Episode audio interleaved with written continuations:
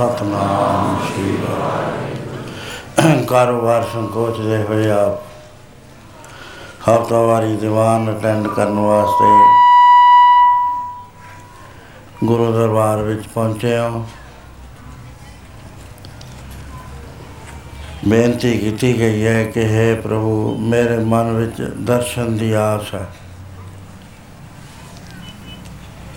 ਜਿਗਿਆਸੂ ਦੀ ਇਹ ਬੇਨਤੀ ਹੋਇਆ ਕਰਦੀ ਹੈ ਜਿਸ ਦੇ ਅੰਦਰ ਬਹੁਤ ਲਗਨ ਹੋਵੇ। ਜਦੋਂ ਆਦ ਅਸੀਂ ਸੀਰੀਅਸ ਹੋ ਕੇ ਵਿਚਾਰਦੇ ਹਾਂ, ਤਾਂ ਮਹਾਰਾਜ ਜੀ ਦਾ ਇਹ ਫਰਮਾਨ ਸਾਹਮਣੇ ਆ ਜਾਂਦਾ ਹੈ, ਭਈ ਪ੍ਰਾਪਤ ਮਾਨੁਖ ਦੇਹਰੀਆ, ਗੋਬਿੰਦ ਮਿਲਣ ਕੀ ਏ ਤੇਰੀ ਵਰੀਆ ਤੇਰੀ ਵਾਰੀ ਆਈ ਹੋਈ ਹੈ ਗੋਬਿੰਦ ਨੂੰ ਮਿਲਣ ਦੀ। ਪਰ ਗੋਬਿੰਦ ਤਾਂ ਨੇੜੇ ਤੇੜੇ ਵੀ ਨਹੀਂ ਕਿਤੇ ਲੱਭਿਆ। ਵਾਰੀ ਤਾਂ ਆ ਗਈ, ਵਾਰੀ ਦਿਨ ਲੰਘਦੇ ਜਾਂਦੇ ਨੇ। ਦਿਨ ਤੇ ਪਹਿਰ ਪਹਿਰ ਤੇ ਘੜੀਆਂ ਆਵ ਘਟੈ ਤਨ ਸੀਜੈ ਕਾਲ ਹੇਰੀ ਫਿਰੈ ਬਿਨ ਬੰਧਕ ਕਹੋ ਕੌਣ ਬਿਨ ਕੀਜੈ। ਕੀ ਕਰਿਆ ਜਾਵੇ? ਇੱਕ ਪਾਸੇ ਦਿਨ ਲੰਘ ਜਾਂਦਾ ਹੈ, ਰਾਤ ਲੰਘ ਜਾਂਦੀ ਹੈ, ਹਫਤਾ ਲੰਘ ਜਾਂਦਾ ਹੈ, ਪਹਿਰ ਲੰਘ ਜਾਂਦੇ ਨੇ, ਘੜੀਆਂ ਲੰਘ ਜਾਂਦੀਆਂ ਨੇ। ਮਹੀਨੇ ਲੰਘੇ, ਸਾਲ ਲੰਘੇ, ਦਸੀਆਂ ਲੰਘ ਗਿਆ 25 ਸਾਲ ਹੋ ਗਿਆ, ਚੌਥਾ ਹੈ ਸਭ ਕਲਪਤ ਕਰਕੇ ਉਹ ਵੀ ਲੰਘ ਗਿਆ ਪੰਜਾਬਾਂ ਵੀ ਲੰਘ ਗਿਆ ਜੁਬਲੀਆਂ ਜਬਲੀਆਂ ਲੰਘ ਗਿਆ ਪਰ ਇਹ ਜੇ ਤੱਕ ਤਾਂ ਜਿਸ ਕੰਮ ਨੂੰ ਕਰਨ ਵਾਸਤੇ ਆਏ ਸੀ, ਉਹ ਹੋਇਆ ਹੀ ਨਹੀਂ ਹੈ। ਨੇੜੇ ਤੇੜੇ ਵੀ ਅਸੀਂ ਪਹੁੰਚੇ ਉਹਦੇ। ਇਹ ਖਿਆਲ ਹੁੰਦੇ ਨੇ ਜੋ ਉਤਮ ਜਿਗਿਆਸੂ ਲਗਨ ਵਾਲੇ ਹੁੰਦੇ ਨੇ। ਦੂਰ ਪੂਰਬ ਵਿੱਚ ਜਿੱਥੇ ਬਰਮਾ ਦੀ ਹੱਦ ਹੈ। ਭਾਰਤ ਵਰਸ਼ ਨਾਲ, ਸਾਮ ਨਾਲ ਲੱਗਦੀ ਹੈ। ਹੋਰ ਬਹੁਤ ਸਾਰੇ ਛੋਟੇ ਛੋਟੇ ਦੇਸ਼ ਨੇ। ਬੰਗਾਲ ਤੋਂ ਅੱਗੇ ਬਰਮਾ ਦੇ ਵਿਚਾਲੇ। ਉਹਨਾਂ ਤੋਂ ਵੀ ਹੇਠਾਂ ਲੰਘ ਕੇ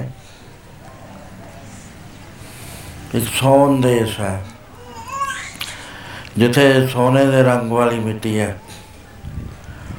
16 17 ਉੱਥੇ ਛੋਟੇ ਛੋਟੇ ਟਾਪੂ ਨੇ। ਹਰ ਟਾਪੂ ਦੇ ਉੱਤੇ ਇੱਕ ਰਾਜਾ ਰਾਜ ਕਰਦਾ ਹੈ। ਉਹ ਸਾਂ ਜਿੱਥੋਂ ਇਹ ਸ਼ੁਰੂ ਹੁੰਦੇ ਨੇ, ਉੱਥੇ ਦੋ ਜਗਿਆਸੂ ਅੰਮ੍ਰਿਤ ਵੇਲੇ ਉੱਠ ਕੇ ਬੈਠੇ ਨੇ। ਧਿਆਨ ਚਰਨਾਂ ਦੇ ਵਿੱਚ ਜੋੜਿਆ ਹੋਇਆ ਹੈ। ਲੇਕਿਨ ਕੁਝ ਨਜ਼ਰ ਨਹੀਂ ਪੈ ਰਿਹਾ। ਇੱਕ ਭਗਤੀ ਮਾਰਗ ਦੇ ਵਿੱਚ ਹੈ, ਇੱਕ ਗਿਆਨ ਮਾਰਗ ਦੇ ਵਿੱਚ ਹੈ।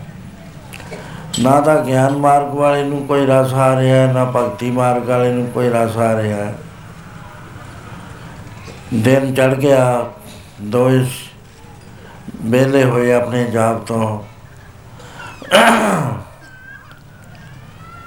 ਆਪਸ ਵਿੱਚ ਵਚਨ ਕਰਨ ਲੱਗੇ ਇੱਕ ਦਾ ਨਾਮ ਭਾਈ ਚੰਡਾ ਹੈ, ਦੂਸਰੇ ਦਾ ਨਾਮ ਇੰਦਰ ਸੈਨ।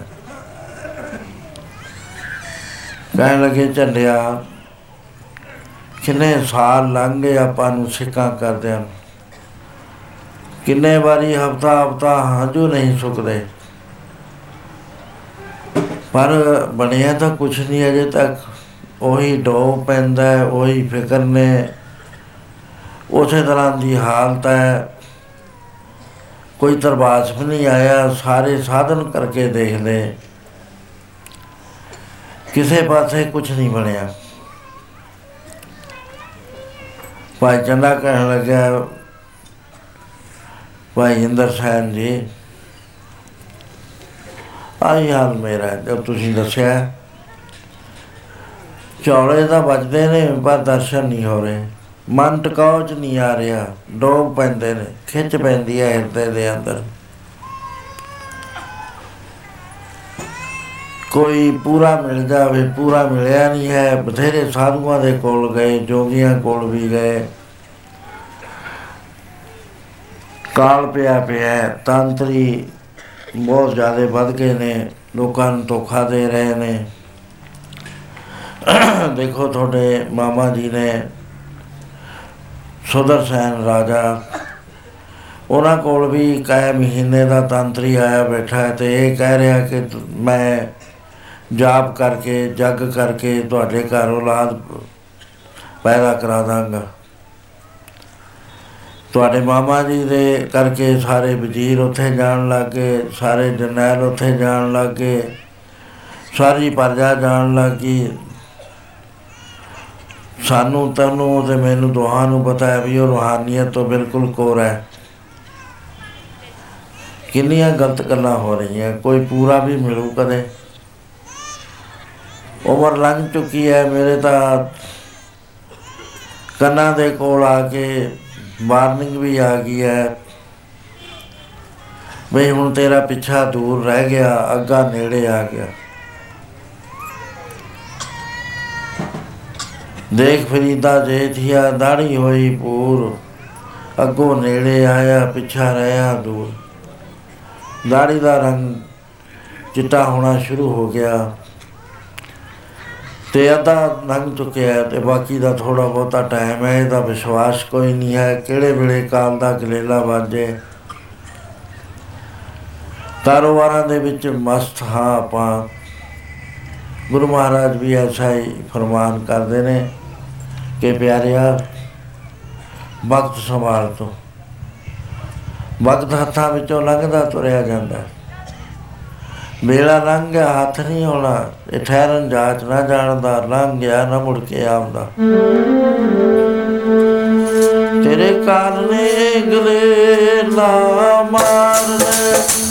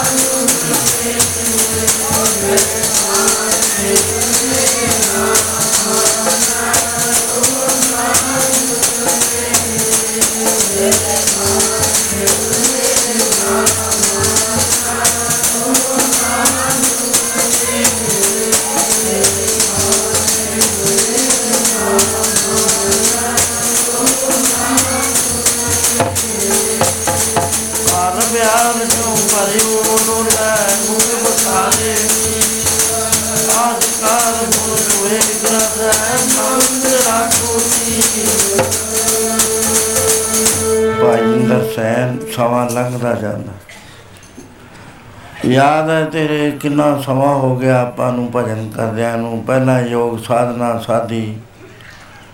ਉੱਥੇ ਵੀ ਕੁਝ ਨਾ ਬਣਿਆ, ਹਠ ਯੋਗ ਕਰਕੇ ਵੀ ਦੇਖਿਆ, ਉੱਥੇ ਵੀ ਕੁਝ ਨਾ ਬਣਿਆ।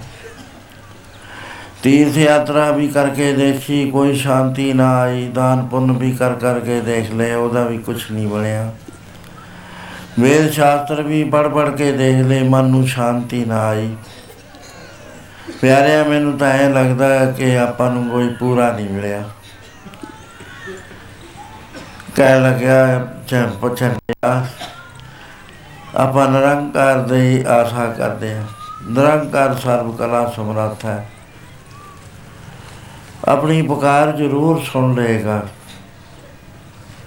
ਕਿਉਂਕਿ ਅਸੀਂ ਹੋਰ ਕੁਝ ਮੰਗਦੇ ਹੀ ਨਹੀਂ ਹਾਂ, ਦਰਸ਼ਨਾਂ ਦੇ ਵਾਸਤੇ ਉਹਦੀ ਲੋਚਾ ਕਰਦੇ ਹਾਂ। ਵੀ ਹੈ ਪ੍ਰਭੂ, ਇਸ ਜਨਮ ਦੇ ਵਿੱਚ ਤੇਰੇ ਦਰਸ਼ਨ ਹੋ ਜਾਣ। ਪਰ ਵੀ ਮੈਂ ਇੱਕ ਤੈਨੂੰ ਖੁਸ਼ਖਬਰੀ ਦੇਣੀ ਚਾਹੁੰਦਾ ਉਹ ਇਹ ਹੈ ਕਿ ਇੱਕ ਬਹੁਤ ਵੱਡਾ ਮਹਾਪੁਰਸ਼ ਭਾਰਤ ਵਰਸ਼ ਵਿੱਚ ਪ੍ਰਗਟ ਹੋਇਆ ਹੈ।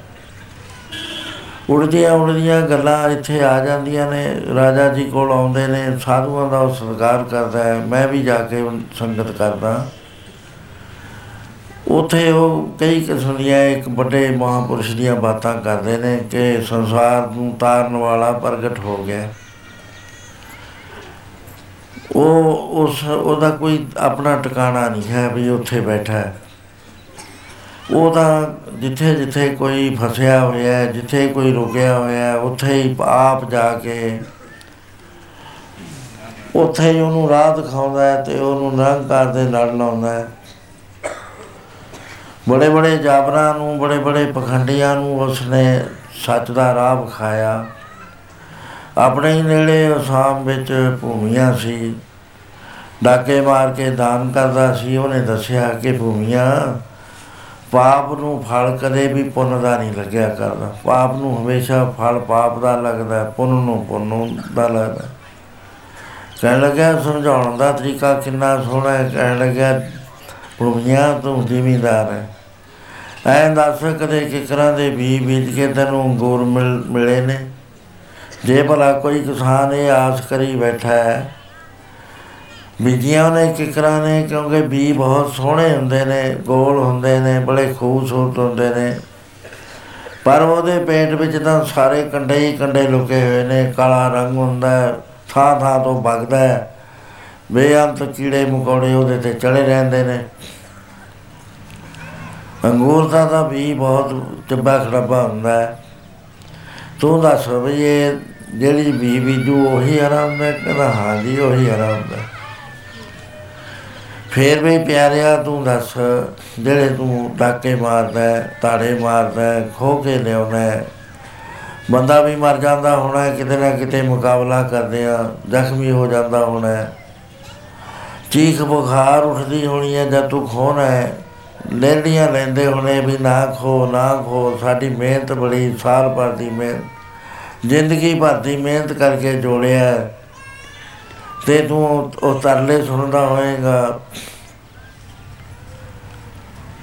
ਕਹਿੰਦਾ, ਹਾਂ, ਮਹਾਰਾਜ ਜੀ, ਇਹ ਤਾਂ ਗੱਲ ਠੀਕ ਹੈ ਕਹਿੰਦੇ, ਫੇਰ ਪਿਆਰਿਆ, ਦੱਸ ਉਹਨਾਂ ਤਲਦਿਆਂ, ਤਰਲਿਆਂ ਨੂੰ, ਵੱਧ ਦੁਆਵਾਂ ਨੂੰ ਕਦੇ ਦੁਆ ਲੱਗਦੀ ਹੈ ਉਹ ਕਿਵੇਂ ਪੁੰਨ ਬਣ ਜਾਣਗੇ, ਮੈਨੂੰ ਸਮਝਾ।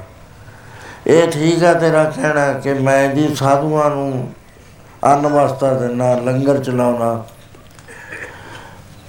ਪਰ ਪੁੰਨ ਦਾ ਨਾਮ ਬਣਿਆ ਨਾ, ਤੇਰਾ ਤਾਂ ਧੱਕਾ ਤੋੜਾ ਹੀ ਹੈ ਜਿਨ੍ਹਾਂ ਨੇ ਦਿੱਤਾ ਹੈ, ਉਹਨਾਂ ਨੇ ਪੁੰਨ ਵਾਸਤੇ ਨਹੀਂ ਦਿੱਤਾ, ਇਸ ਕਰਕੇ ਪੁੰਨ ਉਹਨਾਂ ਨੂੰ ਨਹੀਂ ਲੱਗਣਾ।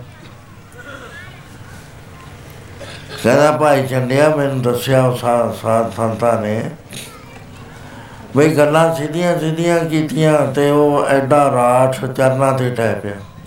ਸਭ ਕੁਝ ਲਟਾਤਾ ਫੇਰ ਚੋਰੀ ਕਰਨ ਤੋਂ ਹਟਾਤਾ ਬੜੇ ਢੰਗ ਨਾਲ ਵੀ ਚੋਰੀ ਗਰੀਬ ਦੇ ਨਾ ਕਰੀ, ਸੱਚ ਬੋਲਣੀ, ਨਮ ਖਾ ਕੇ ਆਰਾਮ ਨਾ ਕਰੀ। ਕਹਿੰਦੇ ਕਿੰਨਾ ਢੰਗ ਵਰਤਿਆ ਵੀ ਗਰੀਬ ਤਾਂ ਸਾਰੇ ਹੀ ਨੇ। ਜੇ ਕਹੇ ਵੀ ਆ ਮੇਰਾ ਤੂੰ ਹਾਲਾ ਮੇਰਾ ਕਹਿੰਦੇ ਰਾਜੇ ਦੇ ਚੋਰੀ ਕਰੀ। ਸਿਪਾਹੀਆਂ ਨੇ ਪੁੱਛਿਆ, ਤੂੰ ਕੌਣ ਹੈ ਕਹਿੰਦੇ, ਚੋਰ ਕਹਿ ਕੇ ਲੰਘ ਗਿਆ, ਕਿਉਂਕਿ ਸੱਚ 'ਚ ਫੇਰ ਵੀ ਤਾਕਤ ਸੀ। ਉੱਥੇ ਜਾ ਕੇ ਸਭ ਕੁਝ ਚੱਕ ਲਿਆ ਖੀਰ ਨਮਕ ਰਕੇਬੀ ਚ ਪਿਆ ਸੀ, ਗੋਲੀਆਂ, ਉਹ ਹੱਥ ਨੂੰ ਲੱਗ ਕੇ ਲੱਗਿਆ ਜੀਵ ਨੂੰ ਬਚਨ ਕਮਾਉਣ ਦਾ ਇੰਨਾ ਪੱਕਾ ਰਿਹਾ, ਕਮਾਲ ਹੈ ਉਸ ਚੋਰ ਦੇ ਵੀ, ਡਾਕੂ ਦੇ ਵੀ। ਮਹਾਤਮਾ ਨੂੰ ਮਿਲਿਆ ਤੇ ਬਚਨ ਦਾ ਪੁ- ਤੇ ਪਹਿਰਾ ਦਿੱਤਾ। ਕਹਿਣ ਲੱਗਿਆ ਕਿ ਮਹਾਪੁਰਸ਼ਾਂ ਨੇ ਇੱਥੇ ਸੰਤਾਂ ਨੇ ਦੱਸਿਆ ਵੀ ਰਾਜਾ ਜਿਸ ਵਕਤ ਰਾਜੇ ਨੇ ਫੜ ਲਏ, ਸਭ ਕੁਝ ਛੱਡ ਕੇ ਚਲਿਆ ਗਿਆ, ਰਾਜੇ ਨੇ ਫੜ ਲਏ ਬੰਦੇ, ਕੁਟਾਈ ਹੋਈ, ਆਪੇ ਹੀ ਹਾਜ਼ਰ ਹੋ ਗਿਆ। ਕਹਿਣ ਲੱਗਿਆ, ਰਾਜੇ ਨੇ ਇਹਨਾਂ ਨੂੰ ਛੱਡ ਦੇ, ਤੇਰਾ ਚੋਰ ਮੈਂ ਆ। ਭਾਈ ਚੰਦਾ ਕਹਿਣ ਲੱਗਿਆ, ਇੰਦਰ ਸੈਨ ਇਹ ਤਾਂ ਸੱਚਮੁੱਚ ਹੀ ਕੋਈ ਵੱਡੇ ਮਹਾਂਪੁਰਖ ਸੀ ਜਿਹਨੇ ਐ ਬਦਲ ਕੇ ਰੱਖਤਾ ਇੱਕੋ ਵਾਰੀ ਮਿਲ ਕੇ। ਕਹਿੰਦੇ, ਇੱਥੇ ਹੀ ਨਹੀਂ ਰਾਜਾ ਇੰਨਾ ਪ੍ਰਭਾਵਿਤ ਹੋਇਆ, ਉਹਨੇ ਆਪਣਾ ਵਜ਼ੀਰ ਬਣਾ ਲਿਆ। ਉਹਨੂੰ ਫਿਰ ਮਹਾਤਮਾ ਨੇ ਦੱਸਿਆ ਕਿ ਉੱਥੇ ਹੀ ਅਸਾਮ ਵਿੱਚ ਨੂਰ ਸ਼ਾਹ ਤੰਤਰੀ ਸੀ ਜਾਦੂਗਰਨੀ। ਔਰ ਉਹਦਾ ਤੰਤਰ ਮਸ਼ਹੂਰ ਸੀ ਸਾਰੇ, ਕੋਈ ਵੱਡੇ ਵੱਡੇ ਤੰਤਰੀ ਵੀ ਉਹ ਤੋਂ ਹਾਰ ਖਾਂਦੇ ਸੀ। ਬਹੁਤ ਸਾਰੇ ਟੂਣੇ ਟਾਮਣ ਕਰਨ ਵਾਲੇ, ਮੁੱਲਾ ਮੁਲਾਣੇ, ਦੂਜੇ ਤੰਤਰੀ, ਉਹਨੇ ਭੇਡਾਂ ਬੱਕਰੀਆਂ ਬਣਾ ਕੇ ਆਪਣੇ ਬਾੜੇ 'ਚ ਰੱਖੇ ਹੋਏ ਸੀ। ਕਹਿਣ ਲੱਗੇ ਇਸੇ ਮਹਾਂਪੁਰਸ਼ ਦਾ ਇੱਕ ਸਾਥੀ ਚਲਿਆ ਗਿਆ। ਉੱਥੇ ਉਹਨੂੰ ਭੇਡੂ ਬਣਾ ਕੇ ਉਹਨੇ ਬੰਨ ਦਿੱਤਾ। ਕਿੰਨਾ ਦਲੇਰ ਮਹਾਂਪੁਰਸ਼ ਹੈ, ਇਕੱਲਾ ਹੀ ਆ ਗਿਆ ਉੱਥੇ। ਤੇ ਨੂਰ ਸ਼ਾਹ ਨੇ ਤਰਾਟਕ ਕਰਿਆ, ਮੰਤਰ ਕੋਈ ਚੱਲਿਆ ਨਾ, ਧਰਤੀ ਤੇ ਲਿਟ ਕੇ ਤੜਫਣ ਲੱਗ। ਗਈ ਫਜ਼ਲ ਫਜ਼ਲ ਦੀ ਆਵਾਜ਼ ਦਿੱਤੀ, ਬਖਸ਼ਿਸ਼ ਬਖਸ਼ਿਸ਼।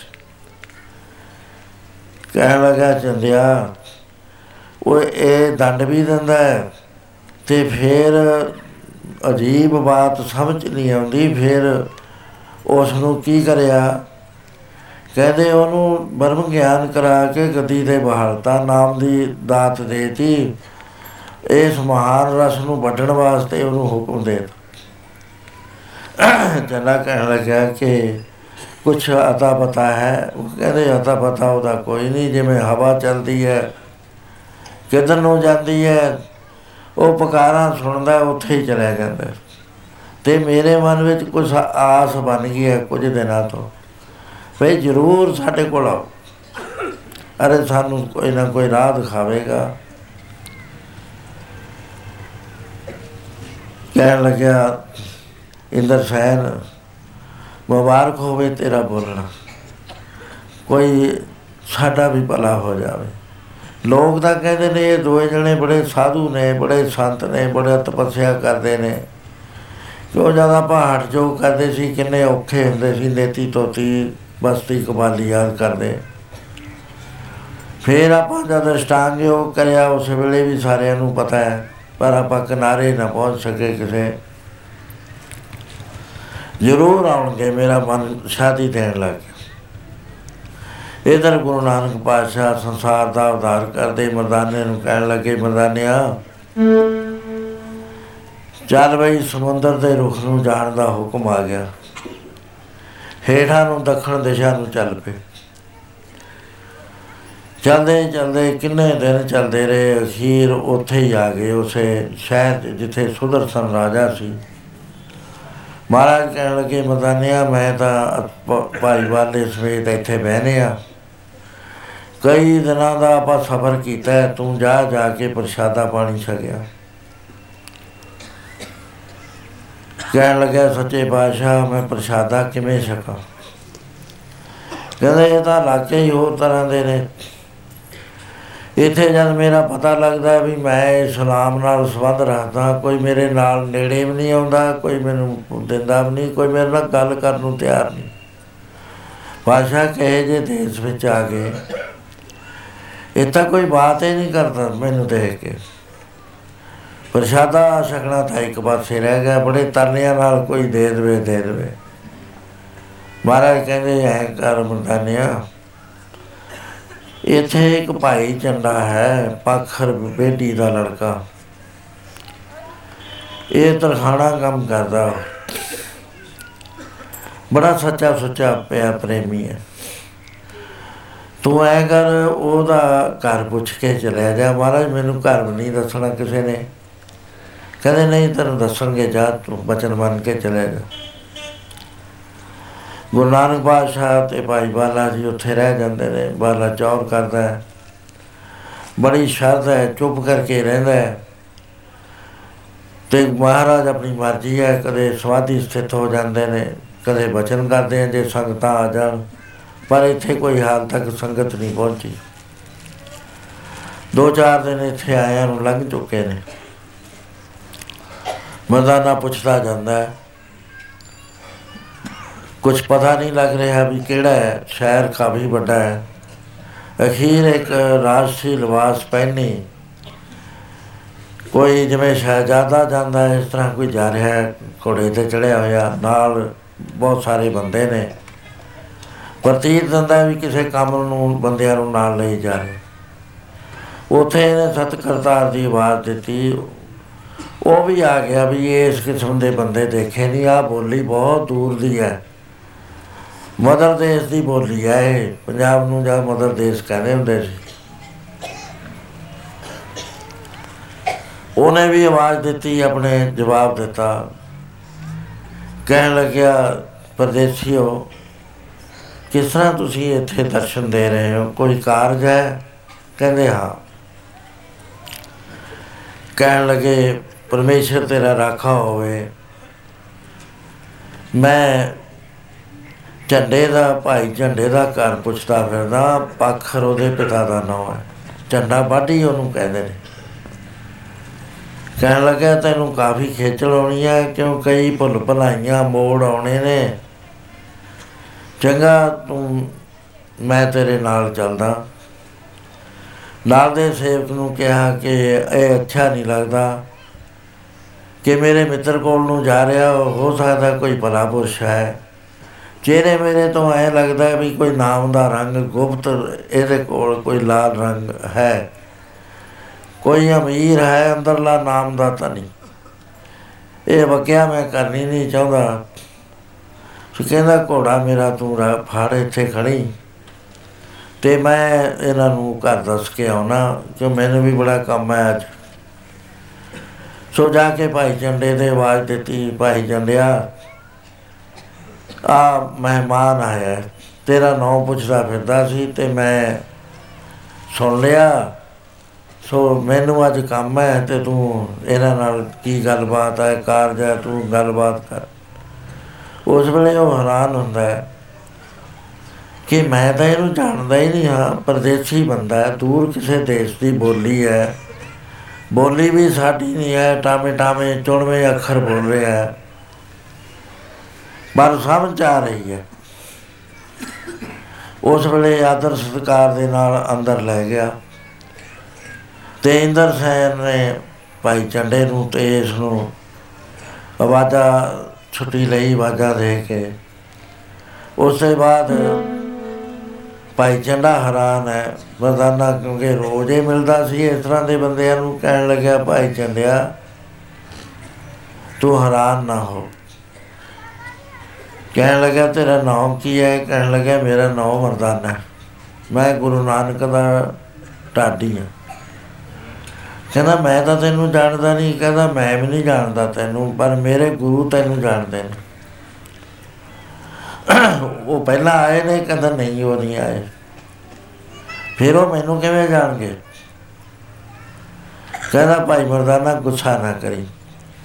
ਕਿਉਂਕਿ ਬਹੁਤ ਸਾਰੇ ਭੇਖੀ ਲੋਕ ਨੌ ਨੂੰ ਪੁੱਛ ਕੇ ਗੱਲਾਂ ਕਰਕੇ ਧੋਖਾ ਕਰ ਲੈਂਦੇ ਨੇ ਠੱਗੀ ਮਾਰ ਦਿੰਦੇ ਨੇ। ਸੋ ਜੋ ਅੱਗ ਦਾ ਜਲਿਆ ਹੋਇਆ ਹੈ, ਉਹ ਕਹਿੰਦੇ ਟਟਾਣੇ ਤੋਂ ਵੀ ਡਰਦਾ ਹੈ। ਮੇਰੀ ਗੁਸਤਾਖੀ ਮਾਰ ਮਾਫ ਕਰੀ ਮੇਰੀਆਂ ਪੁੱਛਾਂ ਜਿਹੜੀਆਂ ਨੇ, ਇਹਨਾਂ ਤੇ ਬਹੁਤਾ ਨਾ ਤੂੰ ਧਿਆਨ ਦੇ। ਪਰ ਮੈਨੂੰ ਤੂੰ ਇਹ ਦੱਸ ਵੀ ਉਹ ਮੈਨੂੰ ਕਿਵੇਂ ਜਾਣਦੇ ਨੇ? ਕਹਿਣ ਲੱਗਾ ਭਾਈ ਚੰਦੇ ਜੀ, ਮੇਰੇ ਸਤਿਗੁਰੂ ਪੂਰਨ ਨੇ ਸੰਸਾਰ ਦੇ ਵਿੱਚ ਆਏ। ਉਹ ਸਭ ਕੁਝ ਜਾਣਦੇ ਆ, ਕੋਈ ਚੀਜ਼ ਉਹਨਾਂ ਤੋਂ ਭੁੱਲੀ ਹੋਈ ਨਹੀਂ, ਉਹ ਤ੍ਰਿਕਾਲਦਰਸ਼ੀ ਨੇ। ਦੂਰ ਬੈਠਿਆ ਨਹੀਂ ਪਛਾਣ ਲਿਆ ਸੀ ਕਿ ਇਹ ਭਾਈ ਮਰਦਾਨਾ ਪਰਮੇਸ਼ਰ ਦੇ ਪਿਆਰ ਵਾਲੇ ਕੋਈ ਰਸਤਾ ਨਹੀਂ ਲੱਭ ਰਿਹਾ ਆਪਾਂ ਉੱਥੇ ਜਾਣਾ। ਕਹਿ ਲੱਗਿਆ, ਬਲਿਹਾਰ, ਭਾਈ ਮਰਦਾਨਾ, ਬਲਿਹਾਰ, ਐਸਾ ਸ਼ੁਭ ਬਚਨ ਤੈ ਕਿਹਾ, ਮੈਨੂੰ ਤਾਂ ਬੜਾ ਹੌਸਲਾ ਹੋ ਗਿਆ ਤੇ ਲੱਗਦਾ ਹੈ ਕਿ ਉਹ ਸਾਡੇ ਵਾਸਤੇ ਹੀ ਆਏ ਨੇ। ਕਹਿੰਦੇ ਉਹਨਾਂ ਦੀ ਕਿਰਿਆ ਕੀ ਹੈ? ਕਹਿੰਦੇ ਕਿਰਿਆ ਤਾਂ ਉਹਨਾਂ ਦੀ ਇਹੀ ਹੈ ਵੀ ਜਿੱਥੇ ਕੋਈ ਰੁਕਿਆ ਹੋਇਆ ਹੈ, ਪਿਛਲੇ ਯੁੱਗਾਂ ਦਾ ਉਹਨੂੰ ਜਾ ਕੇ ਤਾਰ ਦੇ। ਤੇ ਭਾਈ ਚੰਦੇ, ਉਹ ਤੈਨੂੰ ਹੁਣ ਦੇ ਨਹੀਂ ਜਾਣਦੇ, ਤੇਰੇ ਪਿਛਲੇ ਜਨਮ ਤੋਂ ਵੀ ਜਾਣਦੇ ਨੇ ਉਹ ਤੋਂ ਪਹਿਲਾਂ ਤੋਂ ਵੀ ਜਾਣਦੇ ਨੇ। ਤੇ ਉਹਨਾਂ ਨੂੰ ਮੈਂ ਕਿਹਾ ਕਿ, ਉਹਨਾਂ ਨੇ ਮੈਨੂੰ ਕਿਹਾ ਹੈ ਕਿ ਕਈ ਯੁੱਗਾਂ ਦੇ ਰੁਕੇ ਹੋਏ ਹੁਣ ਕਲਯੁੱਗ ਵਿੱਚ ਆ ਗਏ ਨੇ, ਆਪਾਂ ਹੁਣ ਚੱਲਣਾ ਹੈ। ਸੋ ਇਸ ਕਰਕੇ ਮੈਨੂੰ ਤੇਰੇ ਕੋਲ ਭੇਜਿਆ। ਕੰਮ ਕਰ ਰਿਹਾ ਸੀ। ਕਹਿਣ ਲੱਗਿਆ, ਭਾਈ ਮਰਦਾਨਾ, ਹੁਕਮ ਕਹਿੰਦੇ, ਹੁਕਮ ਤਾਂ ਇਹ ਹੈ ਵੀ ਤੁਹਾਨੂੰ ਬੁਲਾਇਆ। ਉੱਥੇ ਬਰਸਾਤ ਪਾਣੀ ਕਹਿੰਦੇ ਮੈਂ ਵੀ ਨਹੀਂ ਛਕਿਆ। ਉਹਨਾਂ ਨੇ ਵੀ ਕਈ ਦਿਨ ਤੋਂ ਨਹੀਂ ਛਕਿਆ ਪੌਣਹਾਰੀ ਹੈਗੇ। ਕੋਈ ਪ੍ਰੇਮੀ ਆ ਜਾਵੇ ਤਾਂ ਛਕ ਲੈਂਦੇ ਨੇ, ਨਹੀਂ ਭਜਨ ਵਿੱਚ ਹੀ ਲੀਨ ਰਹਿੰਦੇ ਨੇ। ਕਈ ਪ੍ਰੇਮੀਆਂ ਨੂੰ ਇਹ ਖਿਆਲ ਹੋ ਜਾਂਦਾ ਹੈ ਵੀ ਰੋਟੀ ਖਾਦੇ ਤੇ ਬਗੈਰ ਵੀ ਸਰ ਜਾਂਦਾ। ਹੈ ਸਾਧ ਸੰਗਤ ਦੀ ਨਾਮ ਰਸ ਜਿਹੜਾ ਹੈ, ਉਹਦੇ ਚ ਇੰਨੀ ਸ਼ਕਤੀ ਹੈ ਕਿ ਜੇ ਪੁਰਖ ਵੀ ਪ੍ਰਾਪਤ ਹੋ ਜਾਵੇ, ਉਹਦੇ 'ਚ ਬਹੁਤ ਪ੍ਰਾਪਤੀਆਂ ਹੋ ਜਾਂਦੀਆਂ ਗੁਰਮੁਖ ਅੰਤਰ ਸਹਿਜ ਹੈ, ਮਨ ਚੜਿਆ ਦਸਵੇਂ ਆਕਾਸ਼ ਤਿੱਥੇ ਊਂਗ ਨਾ ਭੁੱਖ ਹੈ, ਹਰ ਅੰਮ੍ਰਿਤ ਨਾਮ ਸੁਖ ਵਾਸ। ਨਾਨਕ ਦੁਖ ਸੁਖ ਵਿਆਪਤ ਨਹੀਂ, ਜਿੱਥੇ ਆਤਮ ਰਾਮ ਪ੍ਰਕਾਸ਼। ਉਹਨਾਂ ਨੂੰ ਲੋੜ ਨਹੀਂ ਪੈਂਦੀ, ਅੰਦਰੇ ਕੋਈ ਐਸਾ ਰਸ ਹੈ ਪੌਣਹਾਰ ਰਹਿ ਕੇ ਸੋ ਭਾਈ ਚੰਦਿਆ ਉਹਦਾ ਮਿਲ ਜਾਵੇ, ਛਕ ਲੈਂਦੇ ਨੇ, ਉਹ ਵੀ ਸ਼ੁੱਧ ਅੰਨ ਹੋਵੇ ਕਿਸੇ ਦਾ। ਸੋ ਕਹਿਣ ਲੱਗਿਆ, ਭਾਈ ਮਰਦਾਨਾ, ਮੈਂ ਪ੍ਰਸ਼ਾਦਾ ਤਿਆਰ ਕਰਨ ਵਾਸਤੇ ਕਹਿਣਾ, ਕਿੰਨੀਆਂ ਕੁ ਮੂਰਤੀਆਂ ਕਹਿਣ ਲੱਗੇ, ਅਸੀਂ ਤਿੰਨੇ ਹੀ ਆ ਕਦੇ ਤਾਂ ਬਹੁਤ ਹੋ ਜਾਂਦੇ ਨੇ। ਫਿਰ ਵੀ ਤੁਸੀਂ ਪੰਜ ਸੱਤ ਬੰਦਿਆਂ ਦਾ ਪ੍ਰਸ਼ਾਦਾ ਤਿਆਰ ਕਰਾ ਲਓ। ਘਰ ਵਿੱਚ ਕਹਿ ਦਿੱਤਾ, ਪ੍ਰਸ਼ਾਦਾ ਤਿਆਰ ਹੋਣ ਲੱਗ ਗਿਆ ਤੇ ਉਸ ਵੇਲੇ ਕਹਿਣ ਲੱਗਿਆ, ਭਾਈ ਮਰਦਾਨਾ, ਸਾਧੂ ਸੁਣੀ ਦੇ ਤਾਂ ਬਹੁਤ ਨੇ। ਇਹ ਕਿਤੇ ਉਹੀ ਤਾਂ ਨਹੀਂ ਹੈ, ਜਿਨ੍ਹਾਂ ਨੇ ਭੂਮੀਆਂ ਨੂੰ ਸਵਤ ਦਿੱਤੀ, ਨੂਰ ਸ਼ਾਹ ਨੂੰ ਦਿੱਤੀ ਤੇ ਚਮੱਖਾ ਦੇਵੀ ਦੇ ਜਾ ਕੇ ਮਨੁੱਖਾਂ ਦੀ ਬਲੀ ਦੇਣ ਤੋਂ ਹਟਾਇਆ। ਤੰਤਰੀਆਂ ਨੂੰ ਇਹ ਗਿਆਨ ਦੇ ਕੇ ਪਰਮੇਸ਼ਰ ਦੀ ਭਗਤੀ ਚਲਾਉਂਦੇ ਨੇ, ਉਹੀ ਸਾਧੂ ਤਾਂ ਨਹੀਂ ਹੈ।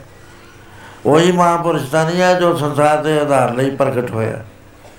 ਜਿਹਦੀਆਂ ਬੇਅੰਤ ਕਿਸਮ ਦੀਆਂ ਕਹਾਣੀਆਂ ਚੱਲਦੇ ਫਿਰਦੇ ਸਾਧੂ ਸੰਤ ਬੇਅੰਗਮ ਸੁਣਾਉਂਦੇ ਰਹਿੰਦੇ ਨੇ। ਕਹਿਣ ਲੱਗਿਆ, ਭਾਈ ਚੰਗਾ, ਤੇਰਾ ਅਨੁਮਾਨ ਠੀਕ ਹੈ। ਗੁਰੂ ਨਾਨਕ ਬਾਦਸ਼ਾਹ ਸੰਸਾਰ 'ਚ ਪ੍ਰਗਟ ਹੋਏ ਨੇ ਕਿਉਂਕਿ ਧੁੰਦ ਫੈਲ ਗਈ ਸੀ। ਨੇਰੇ ਨੂੰ ਦੂਰ ਕਰਨਾ, ਲਾਈਟ ਨਾਲ ਹਨੇਰਾ ਦੂਰ ਹੋ ਜਾਂਦਾ ਹੈ, ਧੁੰਦ ਹਜ਼ਾਰ ਵਾਟ ਦਾ ਵੀ ਬਲਬ ਲਾ ਦੋ, ਤਾਂ ਨਹੀਂ ਹੋਇਆ ਕਰ।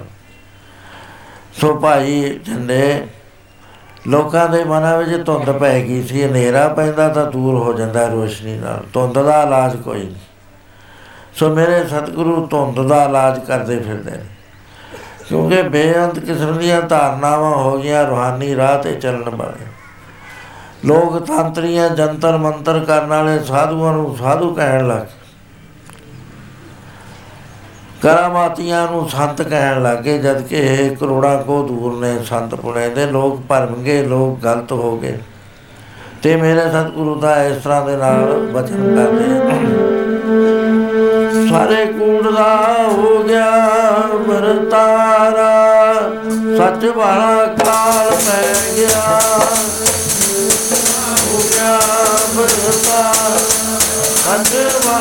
ਕਾਲ ਪੈ ਗਿਆ।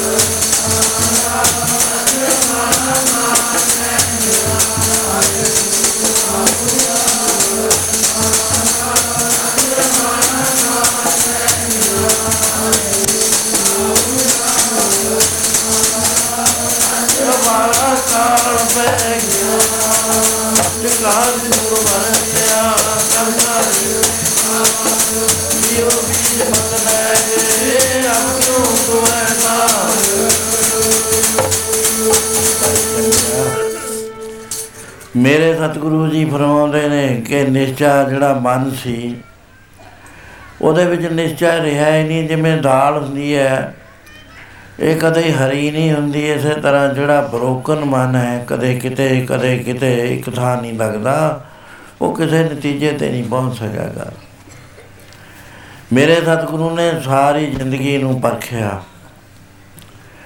ਰਾਜੇ ਕਸਾਈ ਬਣ ਗਏ। ਕਲਕਾਤੀ ਰਾਜੇ ਕਸਾਈ ਧਰਮ ਪੰਖ ਕਰ ਉੱਡ ਰਿਹਾ। ਧਰਮ ਨਾਮ ਦੀ ਚੀਜ਼ ਕਿਤੇ ਰਹੀ ਨਾ, ਤੇ ਮੱਥਿਆ ਪੈ ਗਈ ਝੂਠ ਦੀ ਕੂੜ ਵਾਵਸ ਸੱਚ ਚੰਦਰਮਾ, ਸੱਚ ਦਾ ਚੰਦਰਮਾ ਜਿਹੜਾ ਸੀ ਮੱਥਿਆ ਦੇ ਵਿੱਚ, ਦਿਸੇ ਨਹੀਂ ਕਹਿ ਚੜਿਆ, ਦਿਸਿਆ ਹੀ ਨਹੀਂ ਵੀ ਕਿੱਧਰ ਚਲਿਆ ਗਿਆ। ਹਾਂ ਭਾਲ ਵੀ ਕੁੰਨੀ ਹੋਈ, ਅੰਧੇਰੇ ਰਾਹ ਨਾ ਕੋਈ। ਅੰਧੇਰਾ ਪਿਆ ਹੈ ਭਾਈ ਚੰਡਿਆ, ਕੋਈ ਰਾਹ ਨਹੀਂ ਲੱਭਦਾ। ਨਾ ਰਾਜਾ ਰਾਜੇ ਵਿੱਚ ਸੱਚ ਹੈ, ਨਾ ਪਰਜਾ ਵਿੱਚ ਸੱਚ ਹੈ, ਨਾ ਸੰਤਾਂ ਵਿੱਚ ਸੱਚ ਹੈ। ਨਾ ਇਸਤਰੀ ਪਤੀ ਦੀ ਵਫਾਦਾਰ ਹੈ, ਪਰ ਜਿਹੜਾ ਪਤੀ ਵਰਤਾ ਧਰਮ ਸੀ, ਉਹ ਜਾਂਦਾ ਰਿਹਾ। ਨਾ ਰਾਜਾ ਪਰਜਾ ਨੂੰ ਪਾਲਦਾ। ਸਾਰੇ ਹਿੱਤ ਹੋ ਗਏ, ਚੇਲੇ ਸਾਜ਼ ਵਜਾਉਂਦੇ ਨੇ, ਗੁਰੂ ਉਹਨਾਂ ਦੇ ਘਰੀ ਜਾ ਕੇ ਨੱਚਦੇ ਨੇ, ਆਪਣੇ ਚੇਲੇ ਬਤਾਉਂਦੇ ਨੇ। ਮਾਇਆ ਦਾ ਬਸਾਰਾ ਹੋ ਗਿਆ, ਪੈਸੇ ਹੀ ਪੈਸੇ, ਚਾਰੇ ਪਾਸੇ ਉਧਰ। ਜਨਤਾ ਤੋਂ ਰਾਜੇ ਲੋਕ, ਹਾਕਮ ਲੋਕ ਪੈਸੇ ਰਿਸ਼ਵਤਾਂ ਲੈਂਦੇ ਨੇ। ਵੱਡੀਆਂ ਲੈ ਲੈ ਕੇ ਹੱਕ ਦਗਵਾ ਦਿੰਦੇ ਨੇ। ਇਨਸਾਫ ਨਹੀਂ ਰਿਹਾ, ਰੱਬ ਦੇ ਘਰ ਨੇ ਮੰਦਰ ਵੀ ਤੇ ਮਸਜਿਦਾਂ ਵੀ। ਮਸਜਿਦ ਵਾਲਾ ਮੰਦਰ ਨੂੰ ਨਹੀਂ ਦੇਖਣਾ ਚਾਹੁੰਦਾ ਢਾ ਦਿੰਦਾ। ਮੰਦਰ ਵਾਲਾ ਮਸਜਿਦ ਨੂੰ ਬੁਰੀ ਨਜ਼ਰ ਨਾਲ ਦੇਖਦਾ ਹੈ। ਹੈ ਦੋਏ ਰੱਬ ਦੇ ਘਰ, ਦੋਹਾਂ ਥਾਵਾਂ ਤੇ ਰੱਬ ਦੀ ਪਰ ਪੂਜਾ ਪ੍ਰਸਤ ਹੁੰਦੀ ਹੈ। ਸੋਚਣ ਲਿਆ ਜੇ ਜ਼ਿੰਦਗੀ ਦੇਖੀ ਆਮ ਲੋਕਾਂ ਦੀ ਉਹ ਝੂਠ ਦੇ ਉੱਤੇ ਹੈ ਛਲ ਦੇ ਉੱਤੇ ਹੈ ਕਪਟ ਦੇ ਉੱਤੇ ਹੈ ਪਿਆਰ ਜਾਂਦਾ ਹੀ ਰਿਹਾ ਭਾਈਚਾਰਾ ਕੁਝ ਵੀ ਨਹੀਂ ਰਿਹਾ। ਜੇ ਰਾਜਸੀ ਸੱਤਾ ਦੇ ਮੁਕਾਬਲੇ ਤੇ ਦੇਖਦੇ ਆ ਤਾਂ ਪਰਜਾ ਆਪਣੇ ਹੱਕ ਦੀ ਰਾਖੀ ਨਹੀਂ ਕਰ ਰਹੀ। ਜਿਵੇਂ ਭੇਡਾਂ ਨੂੰ ਕੋਈ ਲੈ ਕੇ ਤੁਰ ਪੈਂਦਾ ਐ ਹੋ ਗਈ। ਕਿਸੇ ਜਾਣਕ ਨਹੀਂ ਰਹੀ ਕੋਈ ਆਪਣੀ ਇੱਜ਼ਤ ਨਹੀਂ ਬਚਾ ਸਕਦਾ। ਇਸਰਿਆਂ ਦੀ ਪੱਤ ਸਰਾਆਮ ਰਹਿੰਦੀ ਹੈ। ਭਾਈ ਚੰਡਿਆ ਸੱਤ ਵਾਲੀ ਇਸਤਰੀ ਸੀ ਦ੍ਰੋਪਦੀ ਉਹਦੇ ਵਾਸਤੇ ਨਾ ਕੋਈ ਲਾ ਸਕਿਆ, ਪਰਮੇਸ਼ਰ ਨੂੰ ਆਉਣਾ ਪਿਆ। ਹੁਣ ਤਾਂ ਸਮਾਜ ਦਾ ਹੀ ਢਾਂਚਾ ਵਿਗੜ ਗਿਆ, ਕਿਤੇ ਸੱਚ ਕਿਨਾਰੇ ਰਹਿ ਗਿਆ, ਪਤਾ ਨਹੀਂ ਲੱਗਦਾ ਵੀ ਕਿੱਧਰ ਚਲਿਆ ਗਿਆ ਸੱਚ। ਜਿਹੜੇ ਸਾਧੂ ਨੇ, ਬੜੇ ਬੜੇ ਵੇਸ਼ ਭੂਸ਼ਣ ਨੇ ਉਹਨਾਂ ਦੇ, ਪਹਿਰਾਵੇ ਬਹੁਤ ਵੱਡੇ ਨੇ। ਬਹੁਤ ਏਜੰਟ ਰੱਖੇ ਹੋਏ ਨੇ, ਕਮਿਸ਼ਨ ਬੰਨੇ ਹੋਏ ਨੇ, ਜਾ ਕੇ ਲੋਕਾਂ ਨੂੰ ਝੂਠੀਆਂ ਕਹਾਣੀਆਂ ਦੱਸ-ਦੱਸ ਕੇ ਉੱਥੇ ਲੈ ਕੇ ਆਉਂਦੇ ਨੇ, ਦੂਜਿਆਂ ਦੀ ਨਿੰਦਿਆ ਕਰਦੇ ਨੇ। ਕਿਥੋਂ ਜਿਗਿਆਸੂ ਨੂੰ ਕੋਈ ਸੇਧ ਮਿਲੇ, ਕੋਈ ਦੱਸਣ ਵਾਲਾ ਨਹੀਂ ਰਿਹਾ, ਉਹ ਆਪੇ ਭੁੱਲੇ ਹੋਏ ਨੇ। ਐ ਸਮਝ ਲੈ ਵੀ ਮੇਰੇ ਸਤਿਗੁਰੂ ਕਹਿੰਦੇ, ਅੰਨੇ ਆਗੂ ਬਣ ਗਏ। ਆਂਦਾ, ਆਂਦੀ ਖੂਏ ਟੇਲੇ ਅੰਨਾ ਆਂਦੇ ਨੂੰ ਖੂਹ ਦੇ ਵਿੱਚ ਧੱਕਾ ਦੇਈ ਜਾਂਦਾ। ਸੋ ਇਸ ਕਰਕੇ ਮੇਰੇ ਸਤਿਗੁਰੂ, ਗੁਰੂ ਨਾਨਕ ਪਾਤਸ਼ਾਹ ਥਾਂ ਥਾਂ ਤੇ ਜਾਂਦੇ ਨੇ ਜਗੈਸੂ ਜਿੱਥੇ ਰੁਕਿਆ ਪਿਆ। ਹੁਣ ਤੂੰ ਹੀ ਦੇਖ, ਕਿਥੇ ਤਾਂ ਅਸੀਂ ਅਸਾਮ ਵਿੱਚ ਸੀ, ਕਿਥੇ ਅਸੀਂ ਇੱਥੇ ਆ ਕੇ ਸੋਨ ਨਗਰੀ ਦੇ ਅੰਦਰ ਸੋਨ ਦੇਸ਼ ਦੇ ਅੰਦਰ। ਤੁਸੀਂ ਕਿੱਥੇ ਬੈਠੇ ਹੋ? ਜਜ਼ੀਰੇ ਦੇ ਵਿੱਚ, ਚਟਾਕਾਂਗ। ਤੇ ਮੇਰੇ ਸਤਿਗੁਰੂ ਨੇ ਇੱਥੇ ਆ ਕੇ ਟੋਲ ਲਿਆ ਤੇ ਮੈਨੂੰ ਉਹਨਾਂ ਨੇ ਭੇਜਿਆ। ਜ਼ਰੂਰ ਤੁਹਾਡਾ ਕੋਈ ਨਾ ਕੋਈ, ਉਹਨਾਂ ਨੇ ਕਸਰ ਕੱਢਣੀ ਹੈ। ਕਹਿਣ ਲੱਗਿਆ, ਭਾਈ ਮਰਦਾਨਾ, ਮੈਂ ਤੇਰੇ ਬਚਨਾਂ ਦੀ ਕੀਮਤ ਕਿਵੇਂ ਦੇਵਾਂ? ਮੇਰੇ ਹਿਰਦੇ ਦੇ ਵਿੱਚ ਤਰੰਗਾ ਉੱਠਣੀਆਂ ਸ਼ੁਰੂ ਹੋ ਗਿਆ ਵੀ ਐਡਾ ਉਪਕਾਰ ਐਨਾ ਤੇਰਾ ਮੁਖ ਮਿਠਾ ਕਿ ਤੂੰ ਇੰਨੀਆਂ ਪਿਆਰੀਆਂ ਗੱਲਾਂ ਸੁਣਾ ਰਿਹਾ ਹੈ, ਪਿਆਰਿਆ ਮੈਂ ਕੀ ਦੇਵਾਂ? ਤੂੰ ਇੰਨੀਆਂ ਪਿਆਰੀਆਂ ਗੱਲਾਂ ਸੁਣਾਉਣਾ ਮੁੱਲ ਨਹੀਂ ਮੇਰੇ ਕੋਲ ਕੋਈ। ਪੈਸੇ ਦੇਣਾ ਕੋਈ ਮੁੱਲ ਨਹੀਂ ਹੁੰਦਾ। ਗੁਰੂ ਮਹਾਰਾਜ ਕਹਿੰਦੇ, ਪਿਆਰਿਓ, ਜੇ ਮੁੱਲ ਦੇਣਾ ਹੈ, ਸੀਸ ਵੱਢ ਕੇ ਬਣਾ ਦਿਆਉਂਗਾ ਗੰਨਾ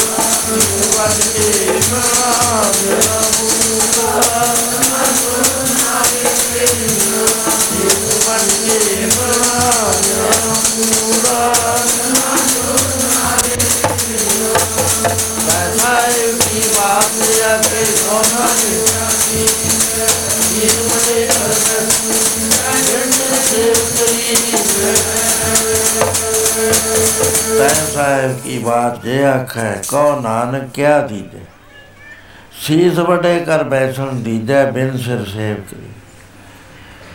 ਭਾਈ ਮਰਦਾਨਾ, ਮੇਰਾ ਜੀ ਕਰਦਾ, ਮੈਂ ਕੁਰਬਾਨ ਜਾ ਰਿਹਾ ਤੇ।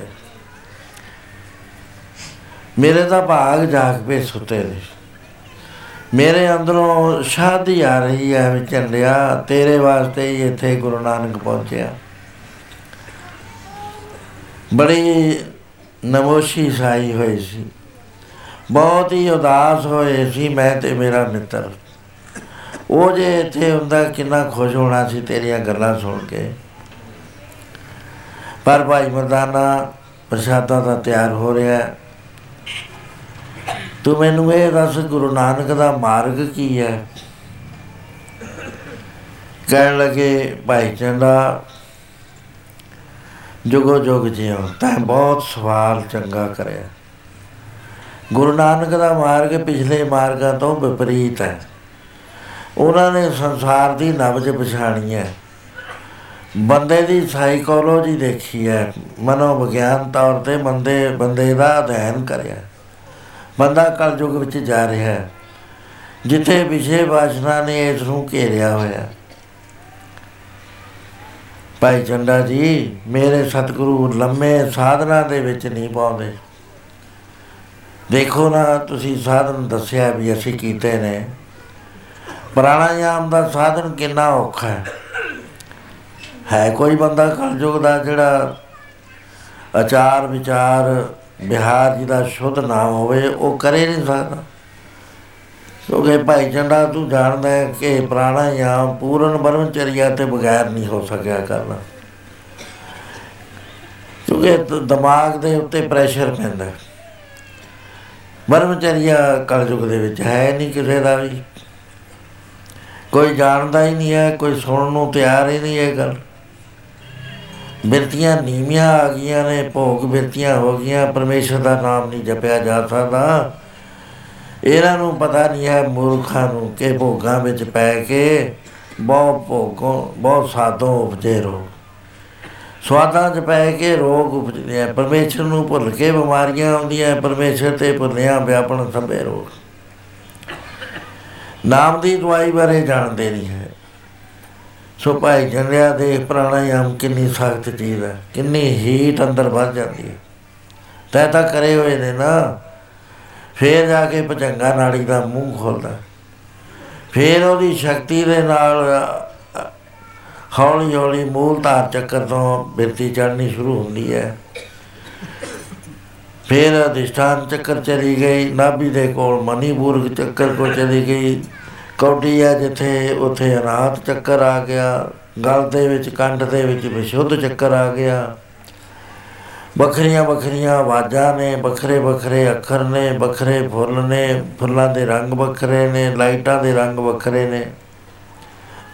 ਆ ਗਿਆ ਚੱਕਰ, ਆ ਗਿਆ ਦੋਏ ਨੱਕ ਤੇ, ਦੋਏ ਅੱਖਾਂ ਤੇ ਨੱਕ ਦੀ ਜਗ੍ਹਾ ਇਹਦੇ ਬਾਅਦ ਤਰੁੱਟੀ ਆ ਗਈ, ਦਸਵਾਂ ਦੁਆਰ ਆ ਗਿਆ, ਫੇਰ ਗਾਂ ਰਾਹ ਫੇਰ ਨਹੀਂ ਲੱਭਦਾ। ਜਿੱਥੇ ਜਾਣਾ ਦਸਵੇਂ ਦੁਆਰ ਤੱਕ ਤਾਂ ਪਹੁੰਚ ਗਿਆ।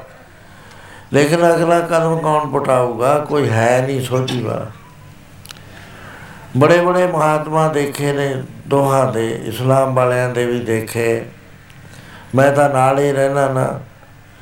ਉਹਨਾਂ ਕੋਲ ਵੀ ਜਾਦੂ ਹੋਏ ਨੇ, ਸ਼ਕਤੀਆਂ ਨੇ, ਕ੍ਰੋਧ ਆ ਜਾਂਦਾ ਮਾੜੀ ਜੀ ਗੱਲ ਤੇ, ਸ਼ਰਾਬ ਦੇ ਦਿੰਦੇ ਨੇ। ਇੱਕ ਸਾਧੂ ਸ਼ਹਿਰ ਗਰਕ ਕਰਨ ਲੱਗਿਆ, ਸਾਡੇ ਮੇਰੀ ਜਾਤ ਦਾ ਹੀ ਪੀਰ ਸੀਗਾ, ਹਮਜਾ ਕੌਸ ਕ੍ਰੋਧ ਹੱਦ ਤੋਂ ਜ਼ਿਆਦਾ ਹੈ ਮਾਨ ਹੱਦ ਤੋਂ ਜ਼ਿਆਦਾ ਹੈ, ਜਰਾ ਕੁ ਮਾਨ ਮਰਿਆਦਾ ਭੰਗ ਨਹੀਂ ਹੋਈ, ਉਸੇ ਵੇਲੇ ਸ਼ਰਾਬ ਦੇ ਕੇ ਬੇੜਾ ਕਰ ਕਰਨ। ਸ਼ਾਂਤੀ ਹੈ ਨਹੀਂ ਚੱਲਿਆ ਕਿਸੇ ਵਿੱਚ। ਮੇਰੇ ਸਤਿਗੁਰੂ ਨੇ ਸਾਰਾ ਅਧਿਐਨ ਕਰਿਆ। ਤੇ ਦੇਖਿਆ ਕਿ ਪਖੰਡੇ ਪਖੰਡ ਹੈ ਕੂੜੇ ਕੂੜਾ ਹੈ, ਕਿਤੇ ਸੱਚ ਦਾ ਰੋਸ਼ਨੀ ਨਹੀਂ ਆ ਉਹ ਸੱਚ ਨੂੰ ਭਾਲਣ ਵਾਸਤੇ ਹੀ ਚੜੇ ਨੇ। ਅੰਧੇਰੇ 'ਚ ਰਾਹ ਨਹੀਂ ਦੱਸਿਆ ਜਿਗਿਆਸੂ ਪਏ ਤੜਫਦੇ ਨੇ ਕੋਈ ਰਾਹ ਨਹੀਂ ਲੱਭ ਰਿਹਾ। ਕਿਤੇ ਤੰਤਰੀ ਆ ਕੇ ਮੰਤਰਾਂ ਦਾ ਜਾਪ ਕਰਾਈ ਜਾਂਦੇ ਰਿੱਧੀਆਂ ਸਿੱਧੀਆਂ ਆ ਜਾਂਦੀਆਂ ਨੇ, ਲੋਕ ਮਾਨਤਾ ਕਰਦੇ ਨੇ, ਪੈਸੇ ਦਿੰਦੇ ਨੇ, ਮੱਥੇ ਟੇਕਦੇ ਨੇ। ਪਰ ਚੱਲਿਆ ਦੇਖ ਤੂੰ ਸਿਆਣਾ ਬੰਦਾ ਹੈ। ਵੀ ਉਹ ਕਿਸੇ ਨੂੰ ਪਾਰ ਲਾ ਦੇਣਗੇ, ਉਹ ਤਾਂ ਆਪੇ ਡੁੱਬੇ ਹੋਏ ਨੇ, ਡੁੱਬਿਆ ਹੋਇਆ ਕਿਹਨੂੰ ਪਾਰ ਲਾ ਦੂਗਾ ਸੋ ਆ ਹਾਲਤ ਹੈ। ਮੇਰੇ ਸਤਿਗੁਰੂ ਨੇ ਬੜਾ ਹੀ ਸੁਖੈਨ ਮਾਰਗ ਚੁਣਿਆ। ਉਹ ਹੈ ਕਿ ਸੁਰਤ ਨੂੰ ਫੜਿਆ। ਸਾਹ ਨੂੰ ਨਹੀਂ ਫੜਿਆ, ਸੁਰਤ ਨੂੰ ਫੜਿਆ। ਸੁਰਤ ਤੂੰ ਜਾਣਦਾ ਹੈ ਨਾ ਕਿ ਹਾਂ, ਕਹਿੰਦੇ ਆਪਾਂ ਹਰ ਵਕਤ ਕੁਛ ਨਾ ਕੁਛ ਸੋਚੀ ਜਾਂਦੇ ਆ ਨਾ। ਇਹ ਜਿਹੜਾ ਸੋਚੀ ਜਾਂਦੇ ਆ, ਹਰ ਵਕਤ ਚਿੰਤਤ ਹੀ ਦਿਸੈ, ਸਭ ਕੋਏ ਚੇਤੈ ਏਕ ਤਹੀ ਸੁ ਕੋਏ ਮੇਰਾ ਸਤਿਗੁਰੂ ਕਹਿੰਦਾ ਹੈ ਕਿ ਬੇਮਤਲਬੀ ਜਿਹੜੀ ਸੋਚ ਹੈ, ਜਿਹੜੀ ਕੁਛ ਵੀ ਨਹੀਂ ਸਵਾਰਦੀ, ਇਹਦੇ ਚੋਂ ਮਨ ਖਿੱਚ ਲਓ। ਇਹਦੇ ਜੋ ਮਨ ਖਿੱਚ ਕੇ ਸੁਰਤ ਇੱਕ ਨੂੰ ਚੇਤਨ ਲੱਗ ਜਾਵੇ। ਬਸ ਇੰਨਾ ਕੀ ਕੰਮ ਹੈ। ਕਹਿਣ ਲੱਗਿਆ, ਭਾਈ ਚੰਦਾ ਮੈਂ ਸਮਝ ਨਹੀਂ ਸਕਿਆ ਗੱਲ। ਭਾਈ ਮਰਦਾਨਾ, ਮੈਂ ਸਮਝ ਨਹੀਂ ਸਕਿਆ। ਤੇਰੀ ਗੱਲ ਤਾਂ ਸਖਾਲੀ ਜੀ ਹੈ, ਦੋ ਅੱਖਰੀ ਹੋਈ ਹੈ। ਪਰ ਇਹਦੇ ਵਿੱਚ ਬਹੁਤ ਗਹਿਰਾ ਸਿਧਾਂਤ ਹੈ। ਇਹ ਗੱਲ ਮੈਂ ਨਹੀਂ ਸੁਣੀ ਅਜੇ ਤੱਕ।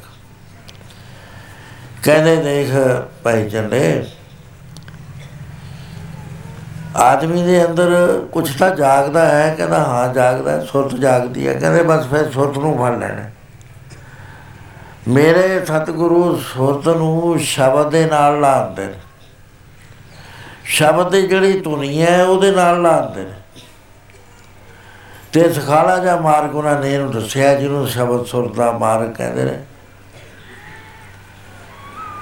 ਇਹਦੇ ਵਿੱਚ ਗ੍ਰਸਤੀ ਨੂੰ ਕੋਈ ਤਕਲੀਫ ਨਹੀਂ ਹੈ, ਜਿਹਦਾ ਦਿਮਾਗ ਕਮਜ਼ੋਰ ਆ, ਉਹਨੂੰ ਕੋਈ ਤਕਲੀਫ ਨਹੀਂ ਹੈ, ਕਾਰੋਬਾਰ ਕਰਨ ਵਾਲੇ ਨੂੰ ਕਿਤੇ ਬੇਲ ਦੀ ਲੋੜ ਨਹੀਂ ਹੈ, ਕਾਰੋਬਾਰ ਵੀ ਕਰੋ। ਤੇ ਸੁਰਤ ਨੂੰ ਲਾ ਛੱਡੋ ਇੱਧਰ। ਸੁਰਤ ਟਿਕਦੀ ਹੈ ਕਿਸੇ ਦੀ, ਕਹਿੰਦਾ ਨਹੀਂ, ਫੇਰ ਕਹਿੰਦੇ ਉਹਨੂੰ ਨਰਾਰਥ ਉਹਦੇ ਤੇ ਕੰਟਰੋਲ ਹੀ ਕਰਨਾ ਨਾ ਜਰਾ। ਰੋਕ ਕੇ ਉਹਨੂੰ ਸ਼ਬਦ ਨਾਲ ਲਾ ਦੇਣਾ। ਤੇ ਮੇਰੇ ਸਤਿਗੁਰੂ ਕਹਿੰਦੇ ਨੇ, ਸੁਰਤ ਸ਼ਬਦ ਭਾਵ ਸਾਗਰ ਤਰੀਆ, ਨਾਨਕ ਨਾਮ ਵਿਖਾਏ। ਸੋ ਉਹਨਾਂ ਨੇ ਨਾਮ ਨੂੰ ਮਹੱਤਤਾ ਦੇ ਕੇ ਹੋਕਾ ਦਿੱਤਾ ਹੈ ਕਿ ਆਏ ਪਿਆਰਿਓ, ਪਹਿਲੇ ਯੁੱਗ ਜਿਹੜੇ ਸੀ, ਉਹ ਯੁੱਗਾਂ ਦਾ ਵਾਤਾਵਰਨ ਬਹੁਤ ਅੱਛਾ ਸੀ। ਸਤਜੁਗ ਦੇ ਵਿੱਚ ਸਾਰੇ ਸਤ ਬੋਲਦੇ ਸੀ। ਉਹ ਪਰਮਾਤਮਾ ਸੀਗੇ, ਤ੍ਰੇਤੇ ਦੇ ਦੁਆਪਰ ਵਿੱਚ ਮਨੁੱਖਾਂ ਦੀ ਲੈਵਲ ਤੇ ਸੁਰ ਸੀ। ਮਨੁੱਖਾਂ ਵਿੱਚ ਬਾਹਰ ਵੱਖਰਾ ਬਣਾ ਗਿਆ ਸੀ, ਜਿਹਨੂੰ ਮੇਰੇ ਸਤਿਗੁਰੂ ਹਉਮੈ ਦੱਸਦੇ ਨੇ। ਹਉਮੈ ਆਉਣ ਦੇ ਨਾਲ ਵੱਖਰੀ ਹਸਤੀ ਨਿਰੰਕਾਰ ਤੋਂ ਹੋ ਕੇ ਨਿਰੰਕਾਰ ਹੋਰ ਹੋ ਗਿਆ ਤੇ ਉਹ ਪੂਜਾ ਕਰਨ ਲੱਗੇ, ਜਗ ਕਰਨ ਲੱਗੇ। ਦੇਵਤਿਆਂ ਦੇ ਉੱਤੇ ਉਹਨਾਂ ਨੇ ਭਰੋਸਾ ਰੱਖ ਲਿਆ, ਨਿਰੰਕਾਰ ਤੋਂ ਦੂਰ ਹੋ ਕੇ ਆਪਣੇ ਕਾਰੋਬਾਰ ਦੇਵਤਿਆਂ ਦੀ ਪੂਜਾ ਕਰਕੇ ਕਰਨ ਲੱਗੇ, ਉਹਨਾਂ ਨੂੰ ਪ੍ਰਸੰਨ ਕਰਕੇ, ਜਗਾਂ ਦੇ ਨਾਲ ਪ੍ਰਗਟ ਕਰਕੇ। ਸੱਚ ਜਿਹੜਾ ਸੀ ਉਹ ਲੋਪ ਹੋ ਗਿਆ।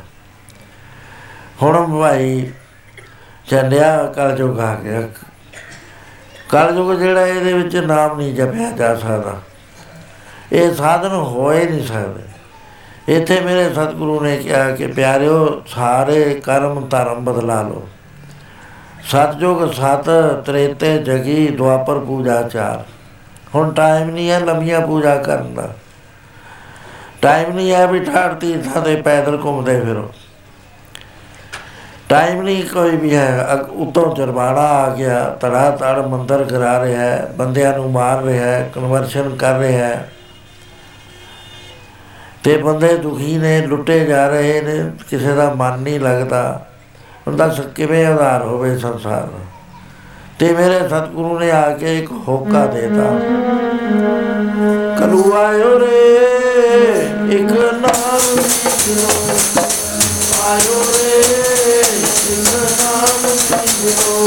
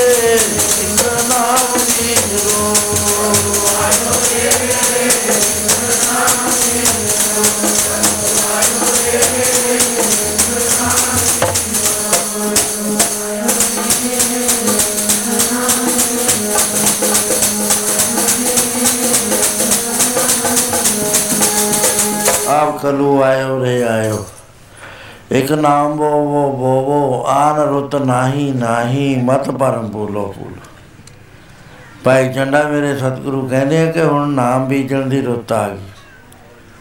ਜਿਹੜਾ ਪਹਿਲਾਂ ਅਸ਼ਟਾਂਗ ਯੋਗ ਕਰਦੇ ਸੀ, ਸਾਹ ਖਿੱਚਦੇ ਸੀ, ਪ੍ਰਾਣਾਯਾਮ ਦੇ ਬਲ ਨਾਲ ਆਸਣ ਵਗੈਰਾ, ਮਹਾਰਾਜ ਕਹਿੰਦੇ ਵੀ ਇਹ ਹੁੰਦਾ ਨਹੀਂ, ਹੁਣ ਸੁਖਾਲਾ, ਬਹੁਤ ਸੁਖਾਲਾ ਤਰੀਕਾ ਮ- ਮੇਰੇ ਸਤਿਗੁਰੂ ਨੇ ਲਿਆਂਦਾ। ਨਾਮ ਯੋਗ ਉਸ ਨੂੰ ਆਖਦੇ ਨੇ। ਨਾਮ ਦੇ ਨਾਲ ਉੱਥੇ ਪਹੁੰਚ ਜਾਂਦਾ ਹੈ, ਜਿੱਥੇ ਹੋਰ ਚੀਜ਼ਾਂ ਦੇ ਨਾਲ ਨਹੀਂ ਪਹੁੰਚਦਾ। ਸੋ ਇਸ ਤਰ੍ਹਾਂ ਭਾਈ ਚੰਗਾ, ਕੋਈ ਖੇਚਲ ਨਹੀਂ ਹੈ, ਰੁਕੇ ਹੋਇਆਂ ਨੂੰ ਰਾ- ਦੱਸ ਰਹੇ ਨੇ। ਵਾਹਿਗੁਰੂ ਜੀ ਦੀ ਹਾਜ਼ਰੀ ਦੱਸਦੇ ਨੇ। ਤੇ ਨਾਲ ਇਹ ਫਰਮਾਉਂਦੇ ਆ ਕਿ ਇੱਥੇ ਵਾਹਿਗੁਰੂ ਤੋਂ ਬਿਨਾ ਹੋਰ ਹੈ ਨਹੀਂ, ਕੋਈ ਆਦ ਸੱਚ ਜੁਗਾਦ ਸੱਚ, ਹੈ ਪੇ ਸੱਚ, ਨਾਨਕ ਹੋਸੀ ਸੋ ਇਹ ਬਚਨ ਕਰਦਿਆਂ ਨੂੰ ਪ੍ਰਸ਼ਾਦਾ ਤਿਆਰ ਹੋ ਗਿਆ, ਆਵਾਜ਼ ਆ ਗਈ ਕਿ ਪ੍ਰਸ਼ਾਦਾ ਤਿਆਰ ਹੈ, ਟੋਕਰੇ ਵਿੱਚ ਪਾ ਦਿੱਤਾ ਹੈ। ਜੋ ਦਾਲ ਸਬਜ਼ੀ ਪ੍ਰਸ਼ਾਦੇ ਨੇ, ਨਾਲ ਹੋਰ ਚੀਜ਼ਾਂ ਨੇ, ਫਲ ਵੀ ਰੱਖੇ ਹੋਏ ਨੇ ਥੋੜੇ ਬਹੁਤੇ, ਜੋ ਇੰਦਰ ਸੈਨ ਦੇ ਬਾਗ ਵਿੱਚੋਂ ਮੰਗਾ ਲਏ ਸੀ। ਤੋ ਟੋਕਰਾ ਚੁੱਕ ਕੇ ਦੋਨੋਂ ਜਣੇ ਬਚਨ ਕਰਦੇ ਹੌਲੀ ਹੌਲੀ ਤੁਰੇ ਜਾਂਦੇ ਨੇ। ਉਹ ਕ੍ਰਿਤ ਕ੍ਰਿਤ ਹੋ ਰਿਹਾ ਹੈ, ਭਾਵਨਾ ਵੱਜ ਰਹੀ ਹੈ ਸ਼ਰਧਾ ਉਹਦੇ ਹਿਰਦੇ ਚ ਉਤਪਨ ਹੋ ਰਹੀ ਹੈ। ਕਹਿੰਦਾ ਭਾਈ ਮਰਦਾਨਾ ਮੇਰੀ ਤਾਂ ਕਿਸਮਤ ਤੇ ਜਾ ਗਈ ਮੈਂ ਕਿਹੜੇ ਮੂੰਹ ਨਾਲ ਤੇਰੀ ਵਡਿਆਈ ਕਰਾਂ? ਕਿਵੇਂ ਮੈਂ ਬਦਲਾ ਦੇਵਾਂ? ਬਚਨ ਕਰਦੇ ਦੂਰੋਂ ਗੁਰੂ ਮਹਾਰਾਜ ਜੀ ਦੇ ਦਰਸ਼ਨ ਹੋਏ। ਕਹਿਣ ਲੱਗੇ ਉਹ ਜਿਹੜੇ ਚੌਰ ਕਰਦੇ ਨੇ ਉਹ ਤਾਂ ਭਾਈ ਬਾਲਾ ਜੀ ਨੇ। ਮੇਰੇ ਮੰਗਣੇ ਨਾਲ ਰਹਿੰਦੇ ਨੇ। ਮੈਂ ਗੁਰੂ ਦਾ ਜਸ, ਹਰੀ ਦਾ ਭਜਨ ਕਰਦਾ। ਉਹ ਜਿਹੜੇ ਬੈਠੇ ਨੇ ਆਸਣ ਦੇ ਉੱਤੇ, ਉਹ ਗੁਰੂ ਨਾਨਕ ਪਾਤਸ਼ਾਹ ਨੇ। ਕੋਲ ਚਲੇ ਗਏ, ਜਾ ਕੇ ਟੋਕਰਾ ਇੱਕ ਪਾਸੇ ਰੱਖ ਦਿੱਤਾ। ਭਾਈ ਚੰਡੇ ਨੇ ਨਮਸਕਾਰ ਕੀਤੀ। ਤੇ ਭਾਈ ਮਰਦਾਨੇ ਨੇ ਦੱਸਤਾ ਕਿ ਬੋਲਾ, ਸਤਿਗੁਰੂ ਦੇ ਕੋਲ ਜਾ ਕੇ ਸਤ ਕਰਤਾਰ ਦਾ। ਸਤ ਕਰਤਾਰ ਦਾ ਬੋਲਾ ਕਹਿ ਕੇ ਤੁਸੀਂ ਨਮਸਕਾਰ ਕਰੇ ਸੋ ਨਮਸਕਾਰ ਕਰਕੇ ਜਦੋਂ ਬੈਠੇ, ਮਹਾਰਾਜ ਨੇ ਪੁੱਛਿਆ, ਭਾਈ ਚੰਡਿਆ, ਇਹ ਪ੍ਰਸ਼ਾਦਾ ਕਿਸ ਦਾ ਹੈ? ਕਹਿਣ ਲੱਗਿਆ, ਪਾਤਸ਼ਾਹ, ਪ੍ਰਸ਼ਾਦਾ ਤਾਂ ਪਰਮੇਸ਼ਰ ਨੇ ਭੇਜਿਆ ਕਹਿੰਦੇ, ਭਾਈ, ਤੂੰ ਪਰਮੇਸ਼ਰ ਨੂੰ ਜਾਣਦਾ ਹੈ? ਚੁੱਪ ਕਰ ਗਿਆ। ਮਹਾਰਾਜ ਕਹਿੰਦੇ, ਕੀ ਗੱਲ ਭਾਈ? ਜਿਹਨੇ ਪ੍ਰਸ਼ਾਦਾ ਭੇਜਿਆ, ਉਹਨੂੰ ਤੂੰ ਜਾਣਦਾ ਹੈ? ਕਹਿੰਦਾ, ਹਾਂ ਜੀ, ਉਹ ਪਰਮੇਸ਼ਰ ਹੈ। ਕਹਿੰਦੇ, ਜੇ ਹੈ, ਫੇਰ ਤੈਨੂੰ ਡੋਬ ਕਿਸ ਗੱਲ ਦਾ? ਤੇ ਚਿੰਤਾ ਕਿਸ ਗੱਲ ਦੀ? ਰੋਣਾ ਧੋਣਾ ਕਿਸ ਗੱਲ ਦਾ? ਜੇ ਤਾਂ ਪਰਮੇਸ਼ਰ ਪਛਾਣ ਲਿਆ, ਫੇਰ ਤਾਂ ਤੈਨੂੰ ਮਹਾਨ ਖੁਸ਼ੀ ਹੋਣੀ ਚਾਹੀਦੀ ਹੈ। ਸਮਝ ਆ ਗਈ ਕਿ ਮਹਾਂਪੁਰਸ਼ ਕਿੱਥੇ ਦੀ ਬਾਤ ਕਰਦੇ ਨੇ। ਉਸ ਵੇਲੇ ਚਰਨਾਂ ਦੇ ਟਾਈਮ ਕਹਿੰਦੇ ਪਾਸ਼ਾ ਕੁਝ ਵੀ ਪਤਾ ਨਹੀਂ ਲੱਗਿਆ ਪਰਮੇਸ਼ਰ ਬਾਰੇ ਹਾਲ ਸਾਨੂੰ। ਉਮਰ ਬੀਤ ਗਿਆ ਮੇਰੀ ਅੱਧ ਤੋਂ ਉੱਤੇ ਚਲੀ ਗਈ ਤੇ ਮੇਰਾ ਮਿੱਤਰ ਹੈ ਇੰਦਰ ਸੈਨ ਉਹਦੀ, ਉਹ ਨੌਜਵਾਨ ਜਵਾਨੀ ਵਿੱਚ ਆਇਆ ਜੀ। ਕੀ ਕਰਦੇ ਹੋ? ਕਹਿੰਦਾ, ਮਹਾਰਾਜ, ਕੀ ਕਰਨਾ? ਸੀ ਰੋਨੇ ਆ ਤਰਲੇ ਲੈਨੇ ਆ ਘੰਟਿਆਂ ਬੱਧੀ ਰੋਨੇ ਰਹਿੰਦੇ ਆ ਦੋ ਜਣੇ ਬੈਠੇ ਆਸ ਲੱਗੀ ਹੋਈ ਹੈ ਦਰਸ਼ਨ ਦੀ। ਕਹਿੰਦੇ, ਬਲਿਹਾਰ ਬਲਿਹਾਰ ਬਲਿਹਾਰ। ਆ ਕਲਯੁਗ ਦੇ ਅੰਦਰ ਆਸ।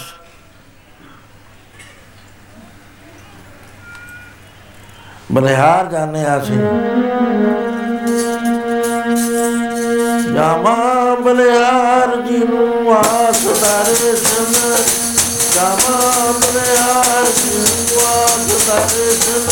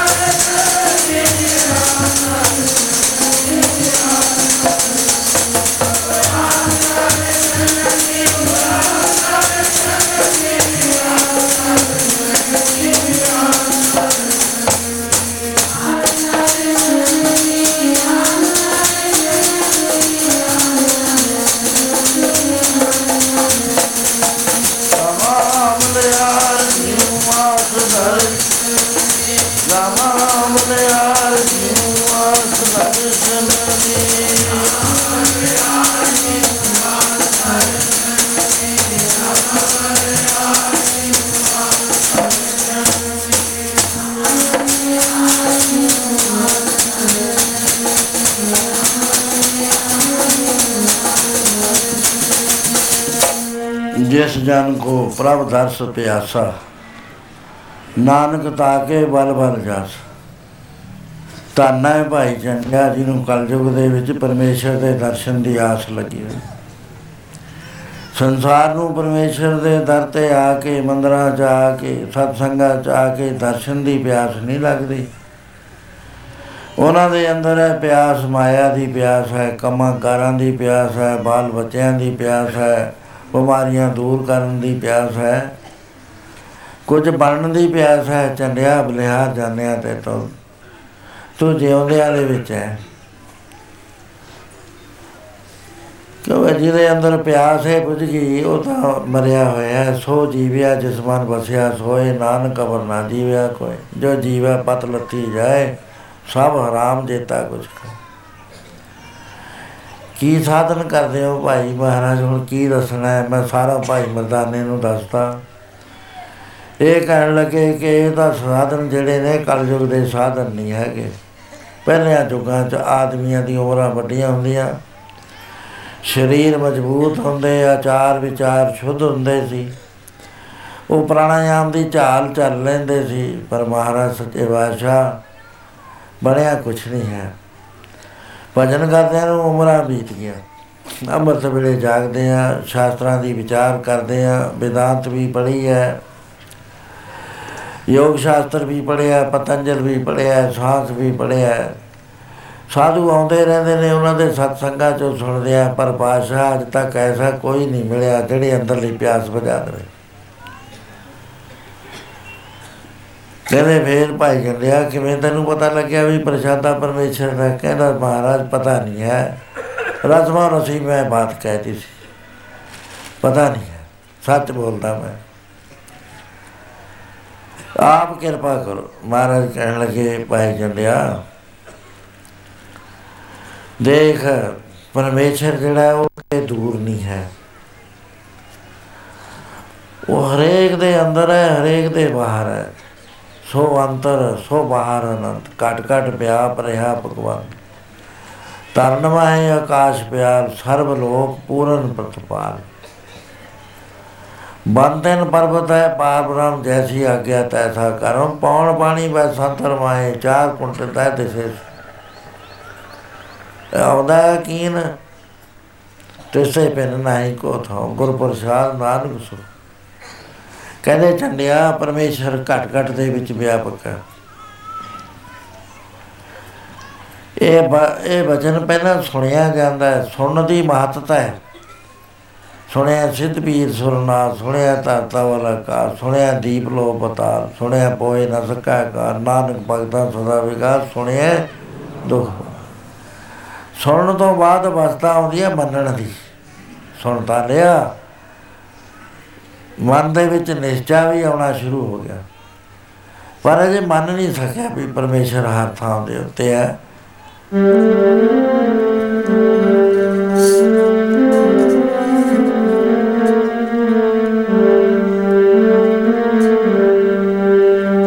ਚਾਰ ਕੁੰਟ ਦਾ ਦਸ ਪਵਨ, ਸਗਲ ਵਿਆਪਤ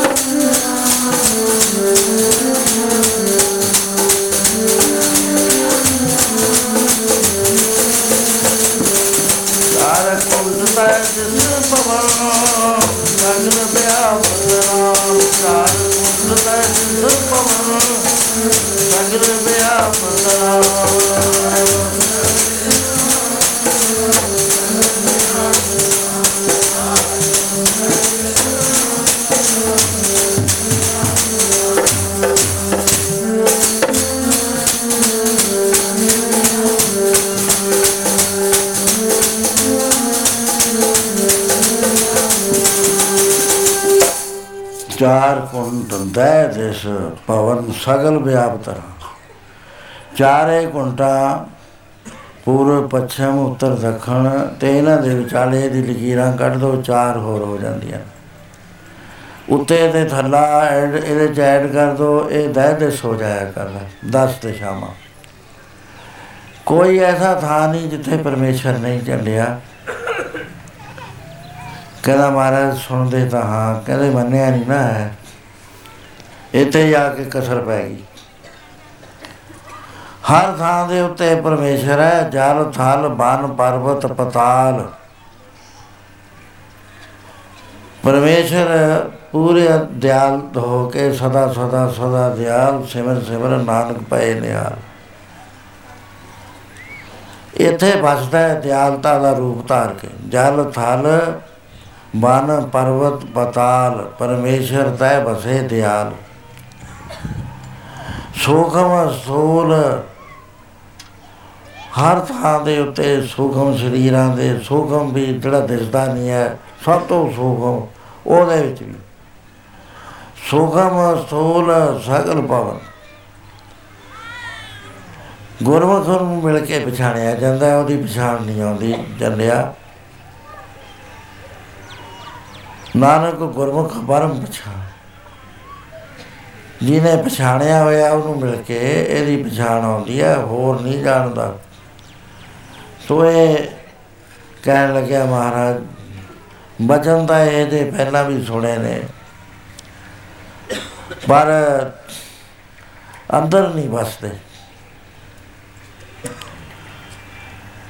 ਅੰਦਰ ਸੁਣਦੇ ਆ ਬਸਦੇ ਨਹੀਂ ਹੈ ਮਹਾਰਾਜ ਕਹਿਣ ਲੱਗੇ, ਝੰਡਿਆ, ਪਤਾ ਹੈ ਅੰਦਰ ਕਿੰਨਾ ਕੁਝ ਪਿਆ ਜੇ ਭਲਾ ਘੜਾ ਭਰਿਆ ਹੋਵੇ, ਉਹਦੇ ਵਿੱਚ ਕੋਈ ਹੋਰ ਚੀਜ਼ ਪਾਉਣੀ ਹੋਵੇ ਪਾ ਪੈ ਸਕਦੀ ਹੈ। ਉਹ ਤਾਂ ਪੈਂਦੀ ਹੈ, ਜੇ ਪਹਿਲੀ ਨੂੰ ਉਲਟ ਕੇ ਕੱਢ ਕੱਢ ਦੋ। ਬਸ ਉਹ ਅੰਦਰ ਬਸ ਸਮਾਵਾ, ਦੂਜੀ ਹੋਵੇ ਪਾਸ ਫੇਰ ਹੋ ਸਕਦੀ ਹੈ। ਚੱਲਿਆ ਮਨ ਦਾ ਆਚਰਣ ਵਿਚਾਰਨਾ ਪੈਂਦਾ ਮਨ ਨੂੰ ਖੋਜਣਾ ਪੈਂਦਾ, ਮਨ ਦੇ ਵਿੱਚ ਹੀ ਹੈ ਪਰਮੇਸ਼ਰ। ਫਰੀਦਾ ਜੰਗਲ ਜੰਗਲ ਕਿਆ ਪਵੈ ਬਨ ਕੰਡਾ ਮੋੜੇ, ਬਸੀ ਰੱਬ ਹਿਆਲੀਐ, ਜੰਗਲ ਕਿਆ ਪੂਵੇ ਉਹਨੇ ਬਾਹਰੋਂ ਨਹੀਂ ਆਉਣਾ ਹੈ, ਉਹ ਤਾਂ ਤੇਰੇ ਨਾਲ ਰਹਿੰਦਾ ਹਰ ਥਾਂ ਦੇ ਉੱਤੇ। ਪਰ ਇਹਦੇ ਵਿੱਚ ਕਿੰਨਾ ਕੂੜ ਕਵਾੜ ਭਰਿਆ ਪਿਆ। ਪਹਿਲਾ ਰਸ ਹੈ ਬੇਅੰਤ ਹੈ, ਖਾਣ ਪੀਣ ਦਾ ਰਸ ਹੈ, ਕੱਪੜੇ ਪਹਿਨਣ ਦਾ ਰਸ ਹੈ, ਮਕਾਨ ਬਣਾਉਣ ਦਾ ਰਸ ਹੈ, ਪੈਸੇ ਕਮਾਉਣ ਦਾ ਰਸ ਹੈ, ਨੌਕਰੀਆਂ ਤਰੱਕੀਆਂ ਕਰਨ ਦਾ ਰਸ ਹੈ, ਬਾਲ ਬੱਚੇ ਪਾਲਣ ਦਾ ਰਸ ਹੈ, ਅਨੇਕ ਕਿਸਮ ਦੇ ਭੋਗਾਂ ਦਾ ਰਸ ਹੈ, ਸਵਾਰੀਆਂ ਦਾ ਰਸ ਹੈ।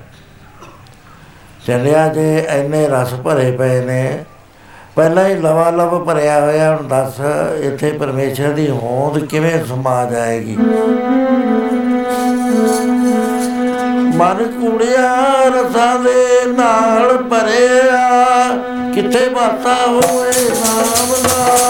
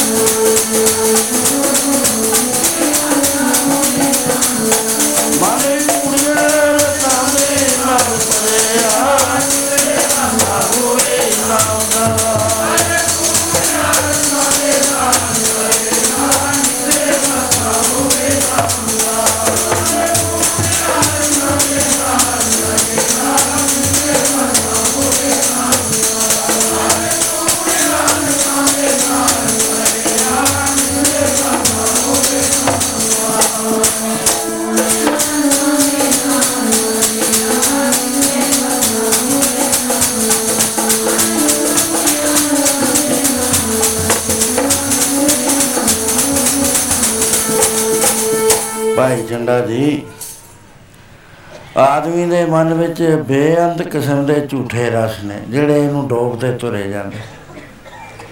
ਤਾਰਨ ਵਾਲੇ ਰਸ ਨਹੀਂ ਹੈ। ਰਸ ਸੋਇਨਾ ਰਸ ਰੂਪਾ ਕਾਮਣ, ਰਸ ਪਰਮਲ ਕੀ ਬਾਸ ਰਸ ਕੋੜੇ ਰਸ ਮੰਦਰ, ਸੇਜਾ ਮੰਦਰ, ਰਸ ਮੀਠਾ, ਰਸ ਮਾਸ। ਇਤੇ ਰਸ ਸਰੀਰ ਕੇ ਕਾ ਘਟਨਾਮ ਨਿਵਾਸ। ਫਿਰ ਇਹ ਰਸ ਕਹੇ ਜੇ ਭਿਆਨਕ ਨੇ, ਏਕ ਨਿਮਕ ਕਾਮ ਸਵਾਦ ਕਾਰਨ, ਕੋਟ ਦਿਵਸ ਦੁਖ ਪਾਵੇ। ਕੜੀ ਮਹਿਤ ਰੰਗ ਮਾਣੇ ਰਲੀਆਂ, ਬੌਰ ਬੌਰ ਪਛਤਾਵੇ। ਕਹੇ ਜੇ ਭਿਆਨਕ ਰਸਾਂ ਦੇ ਨਾਲ, ਕਰਸਾਂ ਦੇ ਨਾਲ ਅੰਦਰ ਭਰਿਆ ਪਿਆ, ਸੋ ਪਿਆਰਿਆ, ਮਨ ਦਾ ਨਿਰੀਖਣ ਕਰਨਾ ਪੈਂਦਾ। ਇਹਨਾਂ ਨੂੰ ਮਨ ਵਿੱਚੋਂ ਕੱਢਣਾ ਪੈਂਦਾ। ਬੇਅੰਤ ਚੀਜ਼ਾਂ ਨੇ ਕਬਾੜਖਾਨਾ ਜਿਹੜਾ ਆਦਮੀ ਦੇ ਮਨ ਵਿੱਚ ਪਿਆ, ਕਿਤੇ ਨਿੰਦਿਆ ਪਿਆ, ਕਿਤੇ ਝੂਠ ਪਿਆ, ਕਿਤੇ ਛਲ ਪਿਆ, ਕਿਤੇ ਕਪਟ ਪਿਆ। ਕਿਤੇ ਖਿਚਾ ਨੇ ਬਾਸ਼ਨਾਵਾਂ ਨੇ, ਬੇਅੰਤ ਰਸ ਨੇ। ਇੱਕ ਇੱਕ ਬਾਸ਼ਨਾ ਕਿੰਨੀ ਤੰਗ ਕਰਦੀ ਹੈ। ਇੱਕ ਵਾਰੀ ਸ਼੍ਰੀ ਰਾਮਚੰਦਰ ਜੀ ਮਹਾਰਾਜ ਕਥਾ ਸੁਣ ਰਹੇ ਸੀ। ਸੰਗਤ ਬੈਠੇ ਸੀ ਉੱਚੀ ਉੱਚੀ ਹੱਸ ਪਏ। ਰਿਸ਼ੀ ਮੁਨੀ ਬਹੁਤ ਬੈਠੇ ਸੀ, ਸਾਰੇ ਹੈਰਾਨ ਹੋ ਗਏ। ਵਿਸ਼ੇਸ਼ਟ ਜੀ ਨੇ ਪੁੱਛਿਆ हे ਰਾਮ ਜੀ, ਆਪ ਐਨੇ ਜ਼ੋਰ ਨਾਲ ਕਿਉਂ ਹੱਸੇ ਹੋ? ਕਹਿੰਦਾ, ਕੀੜੇ ਨੂੰ ਦੇਖ ਕੇ ਹੱਸੇ ਧਿਆਨ ਨਾਲ ਦੇਖਿਆ, ਕਹਿਣ ਲੱਗੇ, ਮਹਾਰਾਜ, ਇਹਦੀਆਂ ਦੋ ਲੱਟਾਂ ਟੁੱਟੀਆਂ ਹੋਈਆਂ ਨੇ, ਕੰਧ ਤੇ ਚੜਦਾ ਹੈ, ਗਿਰ ਪੈਂਦਾ ਹੈ ਹੱਸਣ ਦੀ ਗੱਲ ਤਾਂ ਹੈ ਨਹੀਂ, ਕੋਈ ਭੇਦ ਦੀ ਬਾਤ ਹੈ। ਕਿਰਪਾ ਕਰੋ, ਉਹ ਦ੍ਰਿਸ਼ਟੀ ਦਿਓ, ਜਿਹਦੇ ਨਾਲ ਸਾਰੀ ਸਭਾ ਨੂੰ ਪਤਾ ਲੱਗੇ ਕਹਿਣ ਲੱਗੇ ਵਿਸ਼ੇਸ਼ਟ ਜੀ, ਇਹ ਜਿਹੜਾ ਕੀੜਾ ਹੈ, ਅੱਜ ਤੋਂ ਪਹਿਲਾਂ 14 ਵਾਰੀ ਇੰਦਰ ਦੇ ਤਖਤ ਤੇ ਬੈਠ ਚੁੱਕਿਆ। ਤੇ ਉਹ ਜਿਹੜੇ ਭੋਗ ਰਸ ਨੇ, ਉੱਥੇ ਇੰਦਰਪੁਰੀ ਦੇ, ਪਛਰਾਵਾਂ ਦੇ, ਦੂਜੇ ਹੋਰ ਸਾਰੇ, ਇਹ ਇਹਨੂੰ ਪਟਕਾ ਰਹੇ ਨੇ, ਇਹਦੇ ਰੋਮ ਰੋਮ ਵਿੱਚ ਸਮਾ ਕੇ ਨੇ, ਹੁਣ ਦੇਖੋ 84 ਲੱਖ ਦੇ ਵਿੱਚ ਚੱਕਰ ਕੱਟ ਰਿਹਾ। ਕੰਨ ਤੇ ਚੜ ਰਿਹਾ, ਦੋ ਲੱਤਾਂ ਟੁੱਟੀਆਂ ਹੋਈਆਂ ਨੇ। ਇਹਦੀ ਬਾਸ਼ਨਾ ਨੂੰ ਦੇਖ ਕੇ ਹੱਸਿਆ, ਬਾਸ਼ਨਾ ਇਹਦੇ ਮਨ ਚ ਆਈ ਵੀ ਹੁਣ ਛੇਤੀ ਛੇਤੀ ਮੇਰੀ 84 ਪੂਰੀ ਹੋ ਜਾਣੀ ਹੈ। ਮੈਂ ਮੁੜ ਕੇ ਫੇਰ ਮਨੁੱਖ ਹੋ ਕੇ 100 ਜੱਗ ਕਰਨਾ ਹੈ, ਫੇਰ ਇੰਦਰ ਦੇ ਤਖਤ ਤੇ ਬੈਠ। ਕਹਿੰਦੇ ਇਸ ਮੂਰਖ ਨੂੰ ਇਹ ਨਹੀਂ ਪਤਾ ਕਿ ਮੈਂ ਨਿਰਵਾਣ ਪਦ ਵੀ ਹਾਸਲ ਕਰਾਂ, ਪਰਮ ਪਾਤੀ ਜਿਹਨੂੰ ਹਾਸਲ ਕਰਕੇ ਆਉਣਾ ਜਾਣਾ ਖਤਮ ਹੋ ਜਾ ਸੋ ਇਸ ਕਰਕੇ ਅਸੀਂ ਹੱਸਿਆ। ਬਾਸ਼ਨਾਵਾਂ ਕਿੱਥੇ ਤੇ ਕਿੱਥੇ ਲੈ ਜਾਂਦੀਆਂ ਅੰਤਕਾਲ ਜੋ ਮੰਦਰ ਸਿਮਰੇ ਐਸੀ ਚਿੰਤਾ ਮੇ ਜੇ ਮਰੇ, ਪ੍ਰੇਤ ਜੋਨ ਬਲ ਬਲ ਪ੍ਰੇਤ ਬਣ ਜਾਂਦਾ ਬਾਸ਼ਨਾ ਦੇ ਨਾਲ। ਗੁਰੂ ਦਸਵੇਂ ਪਾਤਸ਼ਾਹ ਜਦ ਬੰਦੇ ਬਹਾਦਰ ਨੂੰ ਮਿਲੇ, ਮਹਾਰਾਜ ਜਾ ਕੇ ਪਲੰਗ ਤੇ ਬੈਠ ਕੇ, ਉਹ ਪਲੰਗ ਤੇ ਕੋਈ ਬਹਿੰਦਾ ਨਹੀਂ ਸੀ। ਜਾ ਕੇ ਚੇਲਿਆਂ ਨੇ ਦੱਸਿਆ, ਕਹਿਣ ਲੱਗੇ ਵੀ ਕੋਈ ਆਇਆ ਸਾਧੂ ਸਾਧੂ ਵੀ ਨਹੀਂ ਹੈ ਉਹ। ਪਰ ਉਹ ਰਾਜਾ ਵੀ ਹੈ ਨਹੀਂ। ਕੋਈ ਬਹੁਤ ਵੱਡੇ ਅਵਤਾਰੀ ਪੁਰਸ਼ ਨੇ ਰਾਮਚੰਦਰ ਕ੍ਰਿਸ਼ਨ ਮੰਗਲ ਅਸੀਂ ਤਾਂ ਸਮਝ ਨਹੀਂ ਸਕੇ, ਉਹ ਥੋੜੇ ਪਲੰਗ ਤੇ ਬਹਿ ਗਏ। ਕਹਿੰਦੇ ਹੈ, ਬੜਾ ਹੀ ਬਿਮਾਰ ਸੀ ਬੰਦੇ ਬਹਾਦਰ ਦੇ ਅੰਦਰ ਕਿ ਉਹਨੇ ਉਹਨੇ ਬਹੁਤ ਸਾਧਨ ਕਰ ਕਰਕੇ, ਜੱਗ ਕਰ ਕਰਕੇ, ਜੱਗ ਹੁੰਦੇ ਆ ਮੰਤਰ ਪੜ੍ਹਦੇ ਨੇ, ਅੱਗ ਜਾਲ ਕੇ ਉਹਦੇ ਵਿੱਚ, ਹੂਤੀਆਂ ਪਾਉਂਦੇ ਨੇ। ਸਾਲ ਸਾਲ, ਦੋ ਦੋ ਸਾਲ 10 10 ਸਾਲ ਲੱਗ ਜਾਂਦੇ ਨੇ। ਉਹ ਸ਼ਕਤੀਆਂ ਵਿੱਚੋਂ ਪ੍ਰਗਟ ਕਰਦੇ ਨੇ, ਉਹਨੇ ਚਾਰ ਵੀਰ ਬਸ ਕਰੇ ਹੋਏ ਸੀ। ਕੋਈ ਸਾਧੂ ਸੰਤ ਜਾਂਦਾ ਸੀ ਤਾਂ ਉਹਦੀ ਬੇਅਦਬੀ ਕਰਦਾ ਸੀ। ਪਹਿਲਾਂ ਉਹਦਾ ਸਤਿਕਾਰ ਕਰਦਾ ਸੀ, ਪਿੱਛੋਂ ਬੇਅਦਬੀ ਕਰ ਜਦ ਮਹਾਰਾਜ ਜੀ ਇਥੋਂ ਨੰਗੇ ਸੰਤਾਂ ਦੇ ਕੋਲੋਂ, ਤਾਂ ਉਹਨਾਂ ਨੇ ਕਿਹਾ ਵੀ ਮਹਾਰਾਜ ਤੁਸੀਂ ਗਾਂ ਜਾ ਰਹੇ ਹੋ, ਉੱਥੇ ਇੱਕ ਮਾਧੋ ਦਾਸ ਕਰਕੇ ਸੰਤ ਹੈ। ਉਹ ਬਹੁਤ ਬੇਇੱਜ਼ਤੀ ਕਰਦਾ ਸੰਤਾਂ ਦੀ। ਉਧਰ ਨਾ ਜਾਇਓ, ਮਹਾਰਾਜ ਕਹਿੰਦੇ ਇਸ ਤਾਂ ਉਸੇ ਕੋਲ ਜਾਣਾ ਕਹਿੰਦੇ ਕੀ ਗੱਲ? ਕਹਿੰਦੇ ਮੈਂ ਚਲਿਆ ਗਿਆ, ਪਹਿਲਾਂ ਮੇਰੀ ਇੱਜ਼ਤ ਕਰੀ, ਜਦ ਮੈਂ ਤੁਰਨ ਲੱਗਾ ਕਹਿੰਦੇ ਪੰਨ ਕੋਲ ਠਾਤਾ ਉਹਨੇ। ਮੈਂ ਬਥੇਰਾ ਜ਼ੋਰ ਲਾਇਆ, ਮੈਂ ਥੱਲੋਂ ਨਿਕਲ ਨਾ ਸਕਿਆ। ਕਹਿੰਦਾ, ਸੰਤ ਜੀ, ਕੋਈ ਤਾਕਤ ਵੀ ਚਾਹੀਦੀ ਹੈ। ਐਵੇਂ ਸੰਤ ਨਹੀਂ ਬਣਨਾ ਚਾਹੀਦਾ। ਬੜੀ ਬੇਇੱਜ਼ਤੀ ਕਰੀ ਮਹਾਰਾਜ ਉਹਨੇ। ਮਹਾਰਾਜ ਆ ਕੇ ਪਲੰਗ ਤੇ ਬੈਠ ਕੇ ਦੱਸਿਆ ਉਹਨੂੰ, ਉੱਥੋਂ ਹੀ ਉਹਨੇ ਵੀਰਾਂ ਨੂੰ ਕਿਹਾ ਵੀ ਜਾ ਕੇ ਪਲੰਗ ਉਲਟਾ ਦੋ ਉਹ ਜਦ ਜਰਾ ਪਲੰਗ ਹਿੱਲਿਆ, ਮਹਾਰਾਜ ਆਪ ਤਾਂ ਕੁਰਸੀ ਪਈ ਸੀ ਉੱਤੇ ਬਹਿ ਕੇ ਪਾਵੇ ਦੇ ਨਾਲ ਆਪਣਾ ਤੀਰ ਖੜਾ ਕਰ ਦਿੱਤਾ, ਉੱਤੇ ਰੱਖਤਾ। ਬਥੇਰਾ ਚੱਕਿਆ ਜਾ ਕੇ ਕਹਿੰਦੇ ਉਹ ਨਹੀਂ ਚੱਕ ਹੁੰਦਾ। ਕਹਿੰਦਾ ਫੇ ਧਰਤੀ 'ਚ ਦਬਾ ਦਿਓ ਉਹ ਜਾਂ ਧਰਤੀ 'ਚ ਨੂੰ ਜਾਣ ਲੱਗਿਆ ਮਹਾਰਾਜ ਨੇ ਪਾਵੇ ਨਾਲ ਤੀਰ ਖੜਾ ਕਰ ਦਿੱਤਾ। ਅਖੀਰ ਜਾ ਕੇ ਦੱਸਿਆ ਵੀ ਉਹ ਕੁਛ ਵੀ ਨਹੀਂ ਅਸੀਂ ਕਰ ਸਕਦੇ, ਉਹਨਾਂ ਦੇ ਮੁਕਾਬਲੇ। ਉਹ ਤਾਂ ਕੋਈ ਮਹਾਬਲੀ ਆ ਗਏ ਨੇ। ਸਾਡਾ ਨਹੀਂ ਬਲ ਚੱਲਦਾ ਉੱਥੇ ਕੋਈ ਵੀ। ਕਹਿੰਦਾ ਮੇਰੇ ਨਾਲੋਂ ਤਾਂ ਮਹਾਬਲੀ ਕੋਈ ਹੈ ਨਹੀਂ ਸੰਸਾਰ 'ਚ। ਪਰ ਵਿੱਚ ਥੋੜੀ ਜਿਹੀ ਉਹਦੇ ਅੰਦਰ ਖਿਆਲ ਆ ਗਿਆ ਵੀ ਕਿਤੇ ਗੁਰੂ ਨਾਨਕ ਦੀ ਗੱਦੀ ਵਾਲੇ ਨਾ ਆ ਗਏ। ਹੁਣ ਕਿਉਂਕਿ ਸਾਰੇ ਮਸ਼ਹੂਰ ਸੀ ਵੀ ਜੇ ਕੋਈ ਸੁਪਰੀਮ ਹੈ, ਭਾਰਤ ਵਰਸ਼ ਵਿੱਚ ਉਹੀ ਨੇ। ਉਸ ਵੇਲੇ ਤਰਾਟਕ ਕਰਿਆ ਉਹਨੇ। ਤਰਾਟਕ ਦਾ ਇਹ ਹੁੰਦਾ ਹੈ ਕਿ ਜਾਂ ਤਾਂ ਦੂਜੇ ਨੂੰ ਲੈ ਲੂਗਾ ਜਾਂ ਆਪ ਗਿਰ ਜੂ। ਆਪ ਧਰਤੀ ਤੇ ਗਿਰ ਕੇ ਤੜਫਣ ਲੱਗ ਗਿਆ। ਨੂਰ ਸ਼ਾਹ ਨੇ ਵੀ ਗੁਰੂ ਨਾਨਕ ਪਾਤਸ਼ਾਹ ਦੇ ਤਰਾਟਕ ਕਰਿਆ ਸੀ। ਉਸ ਵੇਲੇ ਅਰਦਾਸ ਕਰੀ ਅੰਦਰੇ ਅੰਦਰ, ਵੀ ਹੈ ਪ੍ਰਭੂ, ਮੈਂ ਬੇਨਤੀ ਕਰੀ, ਕਿਰਪਾ ਕਰੋ, ਮੈਂ ਆਪ ਦੇ ਦਰਸ਼ਨ ਕਰਾਂ। ਉੱਥੇ ਆ ਕੇ ਮਹਾਰਾਜ ਕੋ, ਮਹਾਰਾਜ ਨੇ ਕਿਰਪਾ ਕਰਤੀ, ਬੁਲਾ ਲਿਆ। ਫਿਰ ਪਲੰਗ ਦੀ ਬਾਤ ਨਹੀਂ ਕਰੀ। ਦੂਸਰੀਆਂ ਬਾਤਾਂ ਕਰੀਆਂ। ਮੱਥਾ ਟੇਕਿਆ, ਥੱਲੇ ਬੈਠ ਗਿਆ। ਮਹਾਰਾਜ ਨੇ ਕਿਹਾ ਮਾਧੋ ਦਾਸ, ਤੇਰੇ ਗੁਰੂ ਦਾ ਕੀ ਨਾਮ ਸੀ? ਕਹਿੰਦਾ ਜੀ, ਉਹਨਾਂ ਦਾ ਨਾਮ ਅਗਰਦਾਸ ਸੀ। ਕਹਿੰਦੇ ਕਹੇ ਜੇ ਸੀ ਕਰਨੀ ਕਮਾਈ ਕਹਿੰਦੇ ਮਹਾਨ ਸ਼ਕਤੀਸ਼ਾਲੀ ਸੀ। ਵੀਰ ਬਸ ਸੀਗੇ ਉਹਨਾਂ ਦੇ, ਰਿਧੀਆਂ ਸਿੱਧੀਆਂ ਸਾਰੀਆਂ ਹੀ ਹਵਾ ਚੋੜ ਜਾਂਦੇ ਸੀ। ਕਹਿੰਦੇ ਹੁਣ ਕਿੱਥੇ ਹੈ? ਕਹਿੰਦੇ ਜੀ ਉਹ ਤਾਂ ਮਰਮ ਲੋਕ ਚ ਬੈਕੁੰਠ ਧਾਮ ਚੋਣੇ ਆ। ਮਹਾਰਾਜ ਹੱਸ ਪਏ ਸਾਧੂ ਸੀ, ਜਾਣ ਗਿਆ ਰਮਨ ਵੀ ਕੋਈ ਗੱਲ ਗਲਤ ਹੋ ਗਈ ਮੇਰੇ ਤੇ। ਕਹਿਣ ਲੱਗੇ, ਪਾਤਸ਼ਾਹ, ਤੁਸੀਂ ਆਪ ਕਿਰਪਾ ਕਰਕੇ ਮੈਨੂੰ ਦੱਸ ਦਿਓ ਵਾਰੇ ਕਹਿ ਤੇਰਾ ਗੁਰੂ ਔਰ ਜਿਹੜਾ ਬੇਲਾ ਹੈ ਨਾ, ਉਹਦੇ 'ਚ ਕੀੜਾ ਬਣਿਆ ਹੋਇਆ ਬਿਲ ਤੋੜ। ਬਿਲ ਤੋੜਿਆ ਤਾਂ ਬਿਲ ਭੰਨਿਆ। ਉਹ ਵਿੱਚ ਕੀੜਾ। ਉਹ ਕਿਹੜ ਕਿਹੜ ਕਰੀ ਜਾਵੇ। ਕਹਿੰਦੇ, ਸ- ਸਮਝ ਆਉਂਦੀ ਹੈ ਤੇਰੇ ਬੋਲੀ। ਕਹਿੰਦਾ, ਨਹੀਂ ਮਹਾਰਾਜ, ਕਹਿੰਦਾ, ਕਿਰਪਾ ਕਰੋ, ਮੈਨੂੰ ਬੋਲੀ ਸਮਝਣ ਦੀ ਸ਼ਕਤੀ ਦਿਓ। ਸ਼ਕਤੀ ਦਿੱਤੀ, ਕਹਿੰਦੇ, ਉਹ ਮਾਧੋ ਨਾਸ। ਅੱਜ ਪ੍ਰਤੱਖ ਪਰਮੇਸ਼ਰ ਤੇਰੇ ਦਰਵਾਜ਼ੇ ਤੇਰੇ ਘਰ ਆ ਗਿਆ। ਇਹਦਾ ਲੜ ਫੜ ਲੈ ਜੋ ਕੁਝ ਕਹਿੰਦਾ ਉਹ ਕਰ ਦੇ। ਕਹਿੰਦਾ ਇਹ ਗੁਰੂਦੇਵ, ਤੁਸੀਂ ਕੀੜੇ ਕਿਉਂ ਬਣ ਗਏ? ਤੁਹਾਡੀ ਤਾਂ ਕਰਨੀ ਕਮਾਈ ਬਹੁਤ ਸੀ। ਅਸੀਂ ਤਾਂ ਤੁਹਾਡੇ ਹਰ ਸਾਲ ਭੰਡਾਰੇ ਕਰਦੇ ਆ ਇਹ ਇਹ ਹਾਲਤ ਤੁਹਾਨੂੰ ਕਿਵੇਂ ਪ੍ਰਾਪਤ ਹੋ ਗਈ? ਕਹਿੰਦੇ, ਮਾਧੋ ਦਾਸ, ਬਾਸ਼ਨਾ ਵਿੱਚ ਬੜੀ ਭਾਰੀ ਸ਼ਕਤੀ ਹੈ। ਨਾ ਉਹ ਸੰਤਾਂ ਨੂੰ ਛੱਡੇ, ਨਾ ਉਹ ਦੁਨੀਆਦਾਰਾਂ ਨੂੰ ਛੱਡੇ। ਅੰਤ ਮਤੇ ਸੋ ਗਤੇ ਜਿਹੀ ਦੀ ਮਾਤਾ ਅੰਤ ਵੇਲੇ ਹੋ ਗਈ, ਉਹੀ ਗਤੀ ਹੁੰਦੀ ਹੈ। ਸੋ ਮੈਂ ਜਿਸ ਵਕਤ ਚੜਾਈ ਕਰ ਰਿਹਾ ਸੀ, ਮੇਰੀ ਨਿਗਾਹ ਬਿਲ ਤੇ ਪੈ ਗਈ। ਬਿਲ ਪੱਕਿਆ ਹੋਇਆ ਸੀ, ਮੈਂ ਕਿਹਾ, ਲੈ ਵੀ ਆ ਬਿਲ ਬਣਾ ਖਾਦਾ ਆ ਫੁਰਨਾ ਆਇਆ ਤੇ ਉਧਰੋਂ ਮੇਰੇ ਪ੍ਰਾਣ ਛੁੱਟ ਗਏ। ਬਾਸ਼ਨਾ 'ਚ ਬਹੁਤ ਸ਼ਕਤੀ ਹੈ ਸਾਥ ਹੈ ਜੀ। ਮਹਾਰਾਜ ਕਹਿੰਦੇ, ਮਹਾਪਾਪੀ ਨੂੰ ਜੇ ਪਰਮੇਸ਼ਰ ਯਾਦ ਆ ਜਾਵੇ ਨਾ, ਅੰਤ ਸਮੇਂ ਉਹਦੇ ਸਾਰੇ ਪਾਪ ਉਸੇ ਇੱਕ ਛਿਨ ਅੱਖ ਦੇ ਚਮਕੇ ਜਿੰਨੇ ਚਿਰ ਦੇ ਵਿੱਚ ਮਾਫ ਹੋ ਜਾਂਦੇ ਨੇ। ਜੇ ਕਹੇ ਜੀ ਫੇਰ ਤਾਂ ਠੀਕ ਹੈ ਬੰਦੇ ਖੜੇ ਕਰ ਲਵੇ, ਉਹ ਮਰਨ ਵੇਲੇ ਦੱਸੀ ਜਾਣ ਵੀ ਕਾਹ ਵਾਹਿਗੁਰੂ ਕਾਹ ਵਾਹਿਗੁਰੂ, ਐ ਨਹੀਂ ਗੱਲ ਬਣਦੀ।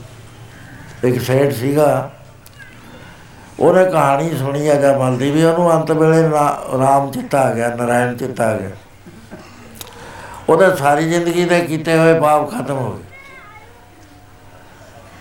ਉਹਨੇ ਆਪਣੇ ਚਾਰ ਮੁੰਡੇ ਹੋਏ ਇੱਕ ਦਾ ਨਾਮ ਰਾਮਚੰਦਰ ਇੱਕ ਦਾ ਕ੍ਰਿਸ਼ਨ ਚੰਦਰ ਇੱਕ ਦਾ ਗੋਬਿੰਦ ਇੱਕ ਦਾ ਨਰਾਇਣ ਜਦ ਚੜ੍ਹਾਈ ਕਰਨ ਲੱਗਿਆ ਪੰਚਾਇਤ ਬੈਠੀ ਹੈ ਸਿਆਣੇ ਸਿਆਣੇ ਬੰਦੇ ਬੈਠੇ ਨੇ ਉਸ ਵੇਲੇ ਮੁੰਡਿਆਂ ਨਾਲ ਕਰੀ ਜਾਂਦਾ ਹੈ, ਉਹ ਫਲਾਣੇ ਤੇ ਇੰਨੇ ਲੈਣੇ ਆ ਉਹ ਝੂਠਾ ਬੜਾ ਹੈ, ਬੜਾ ਬੁਰਾ ਬੰਦਾ ਹੈ, ਉਹਦਾ ਬਸਾ ਨਾ ਕਰਿਓ ਅਈਆਂ ਜਗ੍ਹਾ ਨਾ ਕਰੀ ਜਾਂਦਾ ਕਿ ਮੈਂ ਵੀ ਦੇਖੇ ਨੇ ਉਹਨਾਂ ਨੂੰ ਕਹੀਦਾ ਵੀ ਤੂੰ ਨਾਮ ਜਪ ਨਾਮ ਨਹੀਂ ਜਪਦੇ।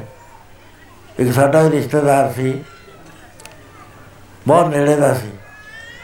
ਜਾ ਚੜਾਈ ਕਰਨ ਲੱਗਾ ਕਹਿੰਦਾ ਦੇਖੋ ਤੋ ਤੂੜੀ ਢੋਲੋ ਹਮ, ਤੇ ਉੜ ਜੂਗੀ ਦਾਣੇ ਢੋਲੋ ਰਾਤੋਂ ਰਾਤ। ਤੇ ਜੇ ਮੈਂ ਮਰ ਗਿਆ ਨਾ ਮੇਰੇ ਤੇ ਖੇਸ ਪਾ ਦਿਓ ਸਵੇਰੇ ਤੱਕ ਸਾਰਾ ਕੰਮ ਕਰਕੇ ਫੇਰ ਹੋਇਓ ਉਹਨੂੰ ਨਹੀਂ ਹੈ ਵੀ ਮੈਂ ਇਸ ਵੇਲੇ ਗੁਰੂ ਮਹਾਰਾਜ ਗੁਰੂ ਨਾਨਕ ਸਾਹਿਬ ਨੂੰ ਧਿਆਨ ਚ ਲਿਆਵਾਂ। ਆ ਗੱਲ ਕਰਦਾ ਕਰਦਾ ਉਹ ਚੜਾਈ ਕਰ ਗਿਆ। ਧਿਆਨ ਹੀ ਨਹੀਂ ਆਇਆ ਉਹਨੂੰ।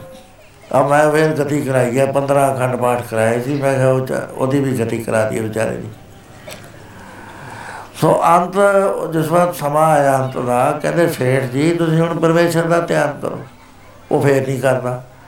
ਉਹ ਚਾਰੇ ਮੁੰਡਿਆਂ ਨੂੰ ਉਹਦੇ ਪੈਰ ਵੱਲ ਕਢਾਤਾ। ਕਹਿੰਦੇ ਸੇਠ ਜੀ ਆ ਪਛਾਣਦੇ ਹੋ ਤੁਸੀਂ। ਨੌ ਨੌ ਤਾਂ ਇਕੱਲੇ ਇਕੱਲੇ ਦੇ, ਉਹਨਾਂ ਦਾ ਸੀਗਾ ਵੀ ਇਹ ਰਾਮਚੰਦਰ ਕਹਿੰਦੇ, ਕ੍ਰਿਸ਼ਨ ਕਹਿੰਦੇ, ਕਿਤੇ ਧਿਆਨ ਆ ਜੂ ਇਹਨਾਂ ਦਾ। ਉਹ ਦੇਖਿਆ ਦੇਖਿਆ, ਕਹਿੰਦਾ, ਲੈ ਪਛਾਣਾ ਉਹ ਕਹਿੰਦਾ, ਤੁਸੀਂ ਚਾਰੇ ਹੀ ਦੁਕਾਨਾਂ ਛੱਡ ਕੇ ਆ ਗਏ? ਐਨਾ ਕਹਿ ਕੇ ਮਰ ਗਿਆ। ਉਹ ਨਹੀਂ ਕਹਿ ਸਕਦਾ ਹੁੰਦਾ। ਧਿਆਨ ਨਹੀਂ ਆਇਆ ਕਰਦਾ। ਜੇ ਜਵਾਨ ਨਾ ਵੈਗਰੂ ਵੈਗਰੂ ਕਰੀ ਵੀ ਜਾਵੋ ਨਾ। ਵੈਗਰੂ ਤਾਂ ਸਾਰੀ ਜ਼ਿੰਦਗੀ ਕਰਦੇ ਰਹੇ ਆ। ਵੈਗਰੂ ਦਾ ਤਾਂ ਪਤਾ ਹੀ ਨਹੀਂ ਲੱਗਿਆ। ਬੜੇ ਬੜੇ ਸਾਧੂ ਸੰਤਾਂ ਨੂੰ ਨਹੀਂ ਪਤਾ ਲੱਗਦਾ ਵੀ ਵੈਗਰੂ ਕਿੱਥੇ ਹੈ। ਇਹ ਤਾਂ ਬਿਰਲੇ ਨੂੰ ਪਤਾ ਲੱਗਦਾ ਵੀ ਮੇਰੇ ਅੰਦਰ ਬਾਹਰ ਹਰ ਥਾਂ ਦੇ ਉੱਤੇ ਪਰੇ ਉਹ ਪਰਮੇਸ਼ਰ ਹੈ। ਉਹਦੇ ਨਾਲ ਵੀ ਪਿਆਰ ਹੋਵੇ। ਜਾਣੇ ਤੇ ਨਹੀਂ, ਬੁੱਝੇ ਤੇ ਪਤਾ ਲੱਗਦਾ। ਸੋ ਇਸ ਤਰ੍ਹਾਂ ਦੇ ਨਾਲ ਕਹਿਣ ਲੱਗਿਆ, ਮਾਧੋ ਦਾਸ, ਮੇਰੀ ਸੁਰਤ ਰਹਿ ਗਈ ਹੈ ਬਿਲ ਦੇ ਵਿੱਚ। ਮੈਂ ਉਸ ਵੇਲੇ ਤੋਂ ਕੀੜਾ ਬਣਦਾ ਆ ਹੁਣੇ ਪੂਰਨ ਸਤਿਗੁਰੂ ਆ ਗਏ ਪਰਮੇਸ਼ਰ ਰੂਪ, ਸੰਸਾਰ ਦਾ ਉਧਾਰ ਕਰਨ ਵਾਸਤੇ। ਤੂੰ ਇਹਨਾਂ ਦੇ ਚਰਨੀ ਲੱਗ ਜਾ। ਸੋ ਇਸ ਤਰ੍ਹਾਂ ਸਾਥ ਹੈ ਜੀ, ਵਾਸ਼ਨਾ ਦੀ ਮੈਂ ਬਾਤ ਕਰਦਾ। ਵਾਸ਼ਨਾ ਜਪ ਤਪ ਕਿਤੇ ਹੀ ਰਹਿਣ ਦਿੰਦੀ ਹੈ ਤੇ ਜਿਹੜੀ ਅੰਤ ਵੇਲੇ ਵਾਸ਼ਨਾ ਆ ਜਾਏ ਉਹ ਪਰਬਲ ਹੋਇਆ ਕਰਦੀ। ਸੋ ਇਸ ਤਰ੍ਹਾਂ ਮਹਾਰਾਜ ਕਹਿਣ ਲੱਗੇ ਕਿ ਭਾਈ ਚੰਡਾ ਮਨ ਦਾ ਨਿਰੀਖਣ ਕਰਨਾ ਚਾਹੀਦਾ ਹਰ ਵਕਤ। ਇਹਦੇ ਵਿੱਚ ਆਸਰੀ ਸੰਪਰਦਾ ਨੂੰ ਐਂਟਰ ਨਹੀਂ ਕਰਨ ਦੇਣਾ ਚਾਹੀਦਾ। ਨਾ ਕਾਮ ਕ੍ਰੋਧ, ਲੋਭ, ਮੋਹ, ਹੰਕਾਰ, ਈਰਖਾ, ਨਿੰਦਿਆ, ਚੁਗਲੀ ਬਖੀਲੀ ਸ਼ਬਦ ਸਪਰਸ਼ ਰੂਪ ਰਸ ਗੰਧ ਦੇ ਭਾਵ ਰਾਜ ਮਾਲ ਰੂਪ ਜਾਤ ਜੋਵਨ ਵਿਦਿਆ ਵਗੈਰਾ ਦੇ ਮਾਣ, ਇਹ ਨਹੀਂ ਅੰਦਰ ਆਉਣ ਦੇਣੇ ਚਾਹੀਦੇ। ਇਹਨਾਂ ਦੀ ਥਾਂ ਤੇ ਤੂੰ ਵਸਾ। ਪਿਆਰ, ਖਿਮਾ, ਧੀਰਜ, ਦਇਆ, ਸੋਚ, ਸ਼ੀਲ, ਅਹਿੰਸਾ, ਸੰਤੋਖ, ਸਰਬੱਤ ਦਾ ਭਲਾ। ਇਹ ਚੀਜ਼ਾਂ ਤੂੰ ਮਨ ਦੇ ਅੰਦਰ ਵਸਾਉਂਦਾ ਚਲਿਆ ਜਾ। ਇਹਦੀ ਪੜਚੋਲ ਕਰ ਤੇ ਸ਼ੁਭ ਗੁਣ ਧਾਰਨ ਕਰ। ਜਿਹੜੇ ਮਾੜੇ ਔਗਣ ਨੇ ਅਸਰੀ ਸੰਪਰਦਾਵਾਂ, ਉਹਨਾਂ ਨੂੰ ਹਰ ਵਕਤ ਕੱਢ, ਗੁੱਸਾ ਮਨ ਵਿੱਚ ਆ ਗਿਆ, ਸਮਝ ਲੈ ਵੀ ਮੇਰਾ ਬੜਾ ਭਾਰੀ ਨੁਕਸਾਨ ਕਰਨ ਵਾਸਤੇ ਆ ਗਿਆ। ਕਾਮ ਕ੍ਰੋਧ ਕਾਇਆ ਕੋ ਗੱਲ ਹੈ ਜੋ ਕੰਚਨ ਸੁਆਗਾ ਟਲ। 14 ਅਰਬ ਸੈੱਲ ਸਾਡੀ ਬਾਡੀ ਨੂੰ ਲੱਗਿਆ ਹੋਇਆ। ਇੱਕ ਵਾਰੀ ਗੁੱਸਾ ਆਇਆ ਹੋਇਆ ਜਦੋਂ ਉਹਦਾ ਵਿਸਫੋਟ ਬੰਬ ਫਟਦਾ ਹੈ ਨਾ, ਖਿਆਲ ਦਾ, ਉਸ ਵੇਲੇ ਕਰੋੜਾਂ ਸੈੱਲਾਂ ਨੂੰ ਜਾਲ ਕੇ ਰੱਖ ਦਿੰਦਾ। ਸੋ ਇਹਨਾਂ ਚੀਜ਼ਾਂ ਨੂੰ ਤੂੰ ਕੱਢ, ਪਖੰਡ ਨੂੰ ਬਾਹਰ ਰੱਖ। ਤੇ ਇਹਨਾਂ ਦੀ ਥਾਂ ਤੇ ਸਰਲਤਾ ਨੂੰ ਅੰਦਰ ਲਿਆ। ਪੰਜ ਵਿਸ਼ਿਆਂ ਨੂੰ ਨੇੜੇ ਨਾ ਆਉਣ ਦੇ, ਪੰਜ ਚੋਰਾਂ ਤੋਂ ਤੂੰ ਸਾਵਧਾਨ ਰਹਿ, ਈਰਖਾ ਤੋਂ, ਆਸਾ ਤੋਂ, ਅੰਦੇਸ਼ਾ ਤੋਂ। ਦੂਜੀ ਗੱਲ ਹੈ ਕਿ ਮਹਾਰਾਜ ਕਹਿੰਦੇ ਅੰਦਰ ਲਗਨ ਹੋਣੀ ਚਾਹੀਦੀ ਹੈ ਵੀ ਮੈਂ ਪਰਮੇਸ਼ਰ ਨੂੰ ਮਿਲਣਾ ਹੀ ਮਿਲਣਾ ਹੈ, ਕੁਛ ਹੋ ਜਾਵੇ। ਫਸਟ ਫਸਟ ਪ੍ਰਾਇੋਰਟੀ ਤੂੰ ਪਰਮੇਸ਼ਰ ਨੂੰ ਦੇ। ਜਿਹੜੇ ਕੰਮ ਨੂੰ ਕਰਨਾ ਹੈ ਭਾਈ ਚੱਲਿਆ ਠੀਕ ਹੈ ਤੇਰੀ ਕਿਰਤ ਨੇਕ ਹੈ ਤੁਸੀਂ ਨੇਕ ਬੰਦੇ ਹੋ। ਪਰ ਹੁਣ ਤਾਂ ਹੀ ਕਿੱਥੇ ਰਹਿ ਗਈ? ਤੁਸੀਂ ਅਜੇ ਤਾਈਂ ਪਰਮੇਸ਼ਰ ਨੂੰ ਨਹੀਂ ਪਛਾਣਿਆ। ਪਰਮੇਸ਼ਰ ਨੂੰ ਪਛਾਣੋ ਉਹ ਘਟ ਘਟ ਦੇ ਵਿੱਚ ਵਿਆਪਕ। ਕਹਿਣ ਲੱਗਿਆ ਪਾਤਸ਼ਾਹ ਬੜੇ ਤਰਲੇ ਲੈਨੇ ਆ ਅਸੀਂ, ਇਹ ਗੱਲਾਂ ਸਾਰੀਆਂ ਅਸੀਂ ਸ਼ਾਸਤਰਾਂ 'ਚ ਵੀ ਪੜ੍ਹੀਆਂ। ਤਰਲੇ ਲੈਨੇ ਆ ਮਹਾਰਾਜ। ਪਰ ਉਹ ਅੰਦਰ ਨਹੀਂ ਜਾ ਰਿਹਾ, ਕਿਉਂ ਨਹੀਂ ਜਾ ਰਿਹਾ? ਇਹ ਵੀ ਆਪ ਕਿਰਪਾ ਕਰਕੇ ਸਮਝਾ ਦਿਓ। ਮਹਾਰਾਜ ਕਹਿਣ ਲੱਗੇ, ਇੱਕ ਜ਼ਬਰਦਸਤ ਪੜਦਾ ਹੈ ਜਿਹੜਾ ਪਰਮੇਸ਼ਰ ਨੂੰ ਬਾਹਰ ਰੱਖ ਰਿਹਾ। ਤੁਹਾਡੇ ਧਿਆਨ ਵਿੱਚ ਨਹੀਂ ਆਉਣ ਦਿੰਦਾ। ਉਹ ਹੈ ਪਿਆਰਿਆ, ਉਹਨੂੰ ਕਹਿੰਦੇ ਨੇ ਹਮ ਮੈਂ ਮੈਂ, and my, I and my. ਇਹ ਜਿਹੜੀ ਭਾਵਨਾ ਹੈ, ਇਹ ਸਾਰਿਆਂ ਦੇ ਅੰਦਰ ਕੰਮ ਕਰ ਰਹੀ ਹੈ। ਕੋਈ ਜੀਵ, ਜੰਤੂ, ਪਸ਼ੂ, ਪ- ਪੰਖੇਰੂ ਆਦਮੀ, ਦੇਵਤਾ, ਦੈਂਤ, ਕੋਈ ਸੰਸਾਰ ਵਿੱਚ ਐਸਾ ਨਹੀਂ ਜਿਹੜਾ ਆਈ ਤੇ ਮਾਈ ਤੋਂ ਉੱਪਰ ਹੈ। ਜਿੰਨਾ ਚਿਰ ਆਈ ਤੇ ਮਾਈ ਅੰਦਰ ਕਾਇਮ ਹੈ ਉਹਨਾਂ ਚਿਰ ਇਹ ਵਾਹਿਗੁਰੂ ਤੋਂ ਵੱਖਰਾ ਹੈ। ਇਹ ਵਾਹਿਗੁਰੂ ਦੀ ਪਰਿਪੂਰਨਤਾ ਨੂੰ ਸਵੀਕਾਰ ਨਹੀਂ ਕਰ ਸਕਦਾ, ਕਿਉਂਕਿ ਵਾਹਿਗੁਰੂ ਤੋਂ ਬਗੈਰ ਇੱਥੇ ਹੈ ਕੋਈ ਨਹੀਂ। ਅਸੀਂ ਕਹਿੰਦੇ ਆ ਬਿਲਕੁਲ, ਮੈਂ ਮੈਂ ਹੈਗਾ। ਚਲੋ ਮੈਂ ਮੰਨ ਲੈਣਾ ਵੀ ਸਾਰਿਆਂ ਵਿੱਚ ਵਾਹਿਗੁਰੂ ਹੈ। ਪਹਿਲਾਂ ਤਾਂ ਇਹੀ ਮੰਨਣਾ ਔਖਾ ਹੈ ਵੀ ਮਾੜੇ ਬੰਦਿਆਂ 'ਚ ਵੀ ਵਾਹਿਗੁਰੂ ਹੈ। ਚੋਰਾਂ ਚਕਾਰਾਂ 'ਚ ਵੀ ਵਾਹਿਗੁਰੂ ਹੈ।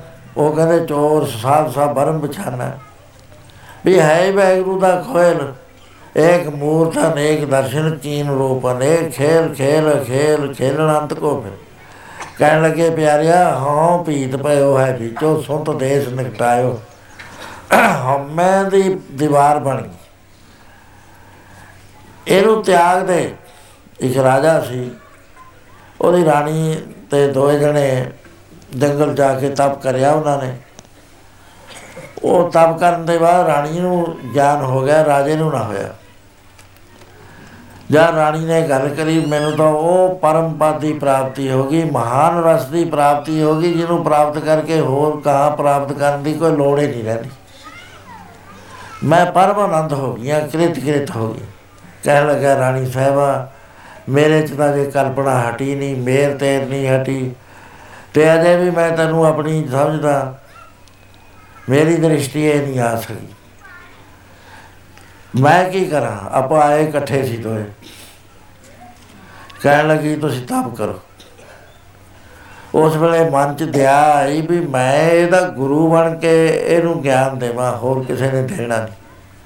ਉਸ ਵੇਲੇ ਉਹਨੇ ਕਿਹਾ, ਤੁਸੀਂ ਤਪ ਕਰੋ। ਜਦ ਕਾਫੀ ਸਮਾਂ ਤਪ ਕਰਦੇ ਨੂੰ ਹੋ ਗਿਆ। ਫਿਰ ਇੱਕ ਦਿਨ ਉਹ ਆਈ। ਆ ਕੇ ਕਹਿਣ ਲੱਗੀ, ਕੁਛ ਸ਼ਾਂਤੀ ਆਈ? ਕਹਿੰਦਾ, ਬਿਲਕੁਲ ਨਹੀਂ ਆਈ। ਕਹਿੰਦੇ, ਤੁਸੀਂ ਤਿਆਗ ਕਰੋ। ਤੁਹਾਡੇ ਅੰਦਰ ਪਕੜ ਮੌਜੂਦ ਹੈ, ਤਿਆਗ ਕਰੋ। ਉਸ ਨੇ ਸਾਰੀਆਂ ਚੀਜ਼ਾਂ ਦਾ ਤਿਆਗ ਕਰ ਦਿੱਤਾ। ਇੱਕ ਦਰੀ ਰੱਖ ਲਈ ਹੇਠਾਂ ਪੈਣ ਨੂੰ। ਇੱਕ ਸਰਾਣਾ ਰੱਖ ਲਿਆ, ਇੱਕ ਗੜਬੀ ਰੱਖ ਲਈ। ਇੱਕ ਝੌਂਪੜੀ ਰੱਖ ਲਈ। ਜਦੋਂ ਫੇਰ ਕਈ ਮਹੀਨੇ ਬਾਅਦ ਆਈ, ਕਹਿੰਦੇ, ਕਹਿੰਦਾ, ਮੈਨੂੰ ਨਹੀਂ ਸ਼ਾਂਤੀ ਆਈ। ਉਹ ਕਹਿਣ ਲੱਗੀ, ਤੁਸੀਂ ਤਿਆਗ ਨਹੀਂ ਕਰਿਆ। ਕਹਿੰਦਾ, ਮੈਂ ਸਭ ਕੁਝ ਤਿਆਗਤਾ। ਕੋਈ ਚੀਜ਼ ਨਹੀਂ ਰੱਖੀ। ਜਦ ਆਪਾਂ ਆਇਆ ਮੇਰੇ ਸੋਨੇ ਦੇ ਪੂਛਣ ਵੀ ਸੀ, ਕੜੇ ਵੀ ਪਹਿਨੇ ਹੋਏ ਸੀ, ਮੁੰਦਰੀਆਂ ਵੀ ਸੀ, ਹੋਰ ਚੀਜ਼ਾਂ ਵੀ ਸੀ। ਉਹ ਮੈਂ ਸਭ ਛੱਡਤੀਆਂ। ਕਹਿਣ ਲੱਗੀ, ਨਹੀਂ, ਅਜੇ ਪਕੜ ਹੈ ਤੁਹਾਡੇ ਅੰਦਰ, ਤਿਆਗ ਕਰੋ। ਉਸਨੇ ਚੌਪੜੀ ਨੂੰ ਅੱਗ ਲਾਤੀ, ਚੀਜ਼ਾਂ ਛੱਡ ਦਿੱਤੀਆਂ। ਉਹ ਫੇਰ ਆਈ, ਕਹਿਣ ਲੱਗੀ, ਕਿਵੇਂ ਹੈ ਮਨ? ਕਹਿੰਦਾ, ਮੇਰਾ ਮਨ ਉਹ ਹਜੇ ਹੀ ਹੈ, ਮੈਨੂੰ ਤਾਂ ਅਜੇ ਕੋਈ ਅਸਰ ਨਹੀਂ ਪਿਆ। ਕਹਿੰਦੇ, ਤੁਸੀਂ ਤਿਆਗ ਕਰੋ। ਕਹਿੰਦੇ ਤਿਆਗ ਤਾਂ ਮੈਂ ਕਰਤਾ, ਹੁਣ ਮੇਰੇ ਕੋਲ ਹੈ ਕਿ? ਕਪੜਾ ਪਹਿਨਿਆ ਹੋਇਆ ਹੈ ਕੁੱਤੇ ਮੇਰੇ। ਇਹ ਵੀ ਮੈਂ ਤਿਆਗ ਦੇਣਾ। ਉਹ ਫੇਰ ਚਲੀ ਗਈ, ਫੇਰ ਆਈ। ਕਹਿਣ ਲੱਗੀ, ਮਨ ਸ਼ਾਂਤ ਹੋਇਆ? ਕਹਿੰਦੀ ਨਹੀਂ। ਕਹਿਣ ਲੱਗੀ, ਤੁਸੀਂ ਤਿਆਗ ਕਰੋ। ਕਹਿੰਦਾ, ਹੁਣ ਮੇਰੇ ਕੋਲ ਤਿਆਗ ਨੂੰ ਕੀ ਹੈ? ਮੇਰੇ ਕੋਲ ਤਾਂ ਸਰੀਰ ਹੈ, ਇਹ ਮੈਂ ਤਿਆਗ ਦਿੰਦਾ, ਚਿਖਾ ਬਣਾ ਲਈ। ਉੱਤੇ ਬਹਿ ਗਿਆ। ਆਪਣੇ ਆਪ ਨੂੰ ਜਦ ਅੱਗ ਲਾਉਣ ਲੱਗਿਆ, ਉਹ ਕਹਿੰਦੀ, ਰਾਣੀ, ਕਹਿੰਦੀ, ਦੇਖੋ, ਹੁਣ ਸੋਚੋ। ਸਰੀਰ ਤਿਆਗ ਕੇ ਤੁਹਾਡੇ ਕੋਲ ਸੂਖਸ਼ਮ ਸਰੀਰ ਰਹਿ ਜਾਣਾ ਸਤਾਰਾ ਇੰਦਰੀਆਂ ਦਾ। ਪੰਜ ਕਰਮ ਇੰਦਰੇ, ਪੰਜ ਗਿਆਨ ਇੰਦਰੇ, ਪੰਜ ਪ੍ਰਾਣ, ਮਨ, ਚਿਤ, ਬੁੱਧ, ਆਹਮ, ਭਾਵ। ਫਿਰ ਤਿਆਗੀ ਤਾਂ ਹੋਏ ਨਾ ਤੁਸੀਂ ਫੇਰ ਤੁਹਾਡਾ ਮੇਰਾ ਮਲਾਪ ਵੀ ਨਹੀਂ ਹੋਣਾ। ਉਹਦੇ ਅੱਗੇ ਤੁਹਾਡੇ ਕਾਰਨ ਸਰੀਰ ਰਹਿ ਜਾਣਾ ਹੈ। ਅਗਿਆਨ ਦਾ ਸਰੀਰ, ਅਗਿਆਨ ਦੀ ਹੋਂਦ। ਕਹਿਣ ਲੱਗੇ, ਜਿਹੜੀ ਚੀਜ਼ ਤਿਆਗਣ ਵਾਲੀ ਹੈ, ਉਹ ਤਿਆਗ ਦੇ। ਤੂੰ ਅਜੇ ਤਿਆਗੀ ਨਹੀਂ ਹੋਇਆ, ਕਿਉਂਕਿ ਤੇਰੇ ਕੋਲ ਅਜੇ ਮੈਂ ਬਚਦੀ ਹੈ। ਜਿੰਨਾ ਚਿਰ ਤੂੰ ਮੈਂ ਨਹੀਂ ਤਿਆਗਦਾ, ਤਿਆਗੀ ਨਹੀਂ ਬਣ ਸਕਦਾ। ਕਾ ਕੋਈ ਤਿਆਗੀ ਕੋਈ ਤਿਆਗੀ ਬਿਨ ਹੋ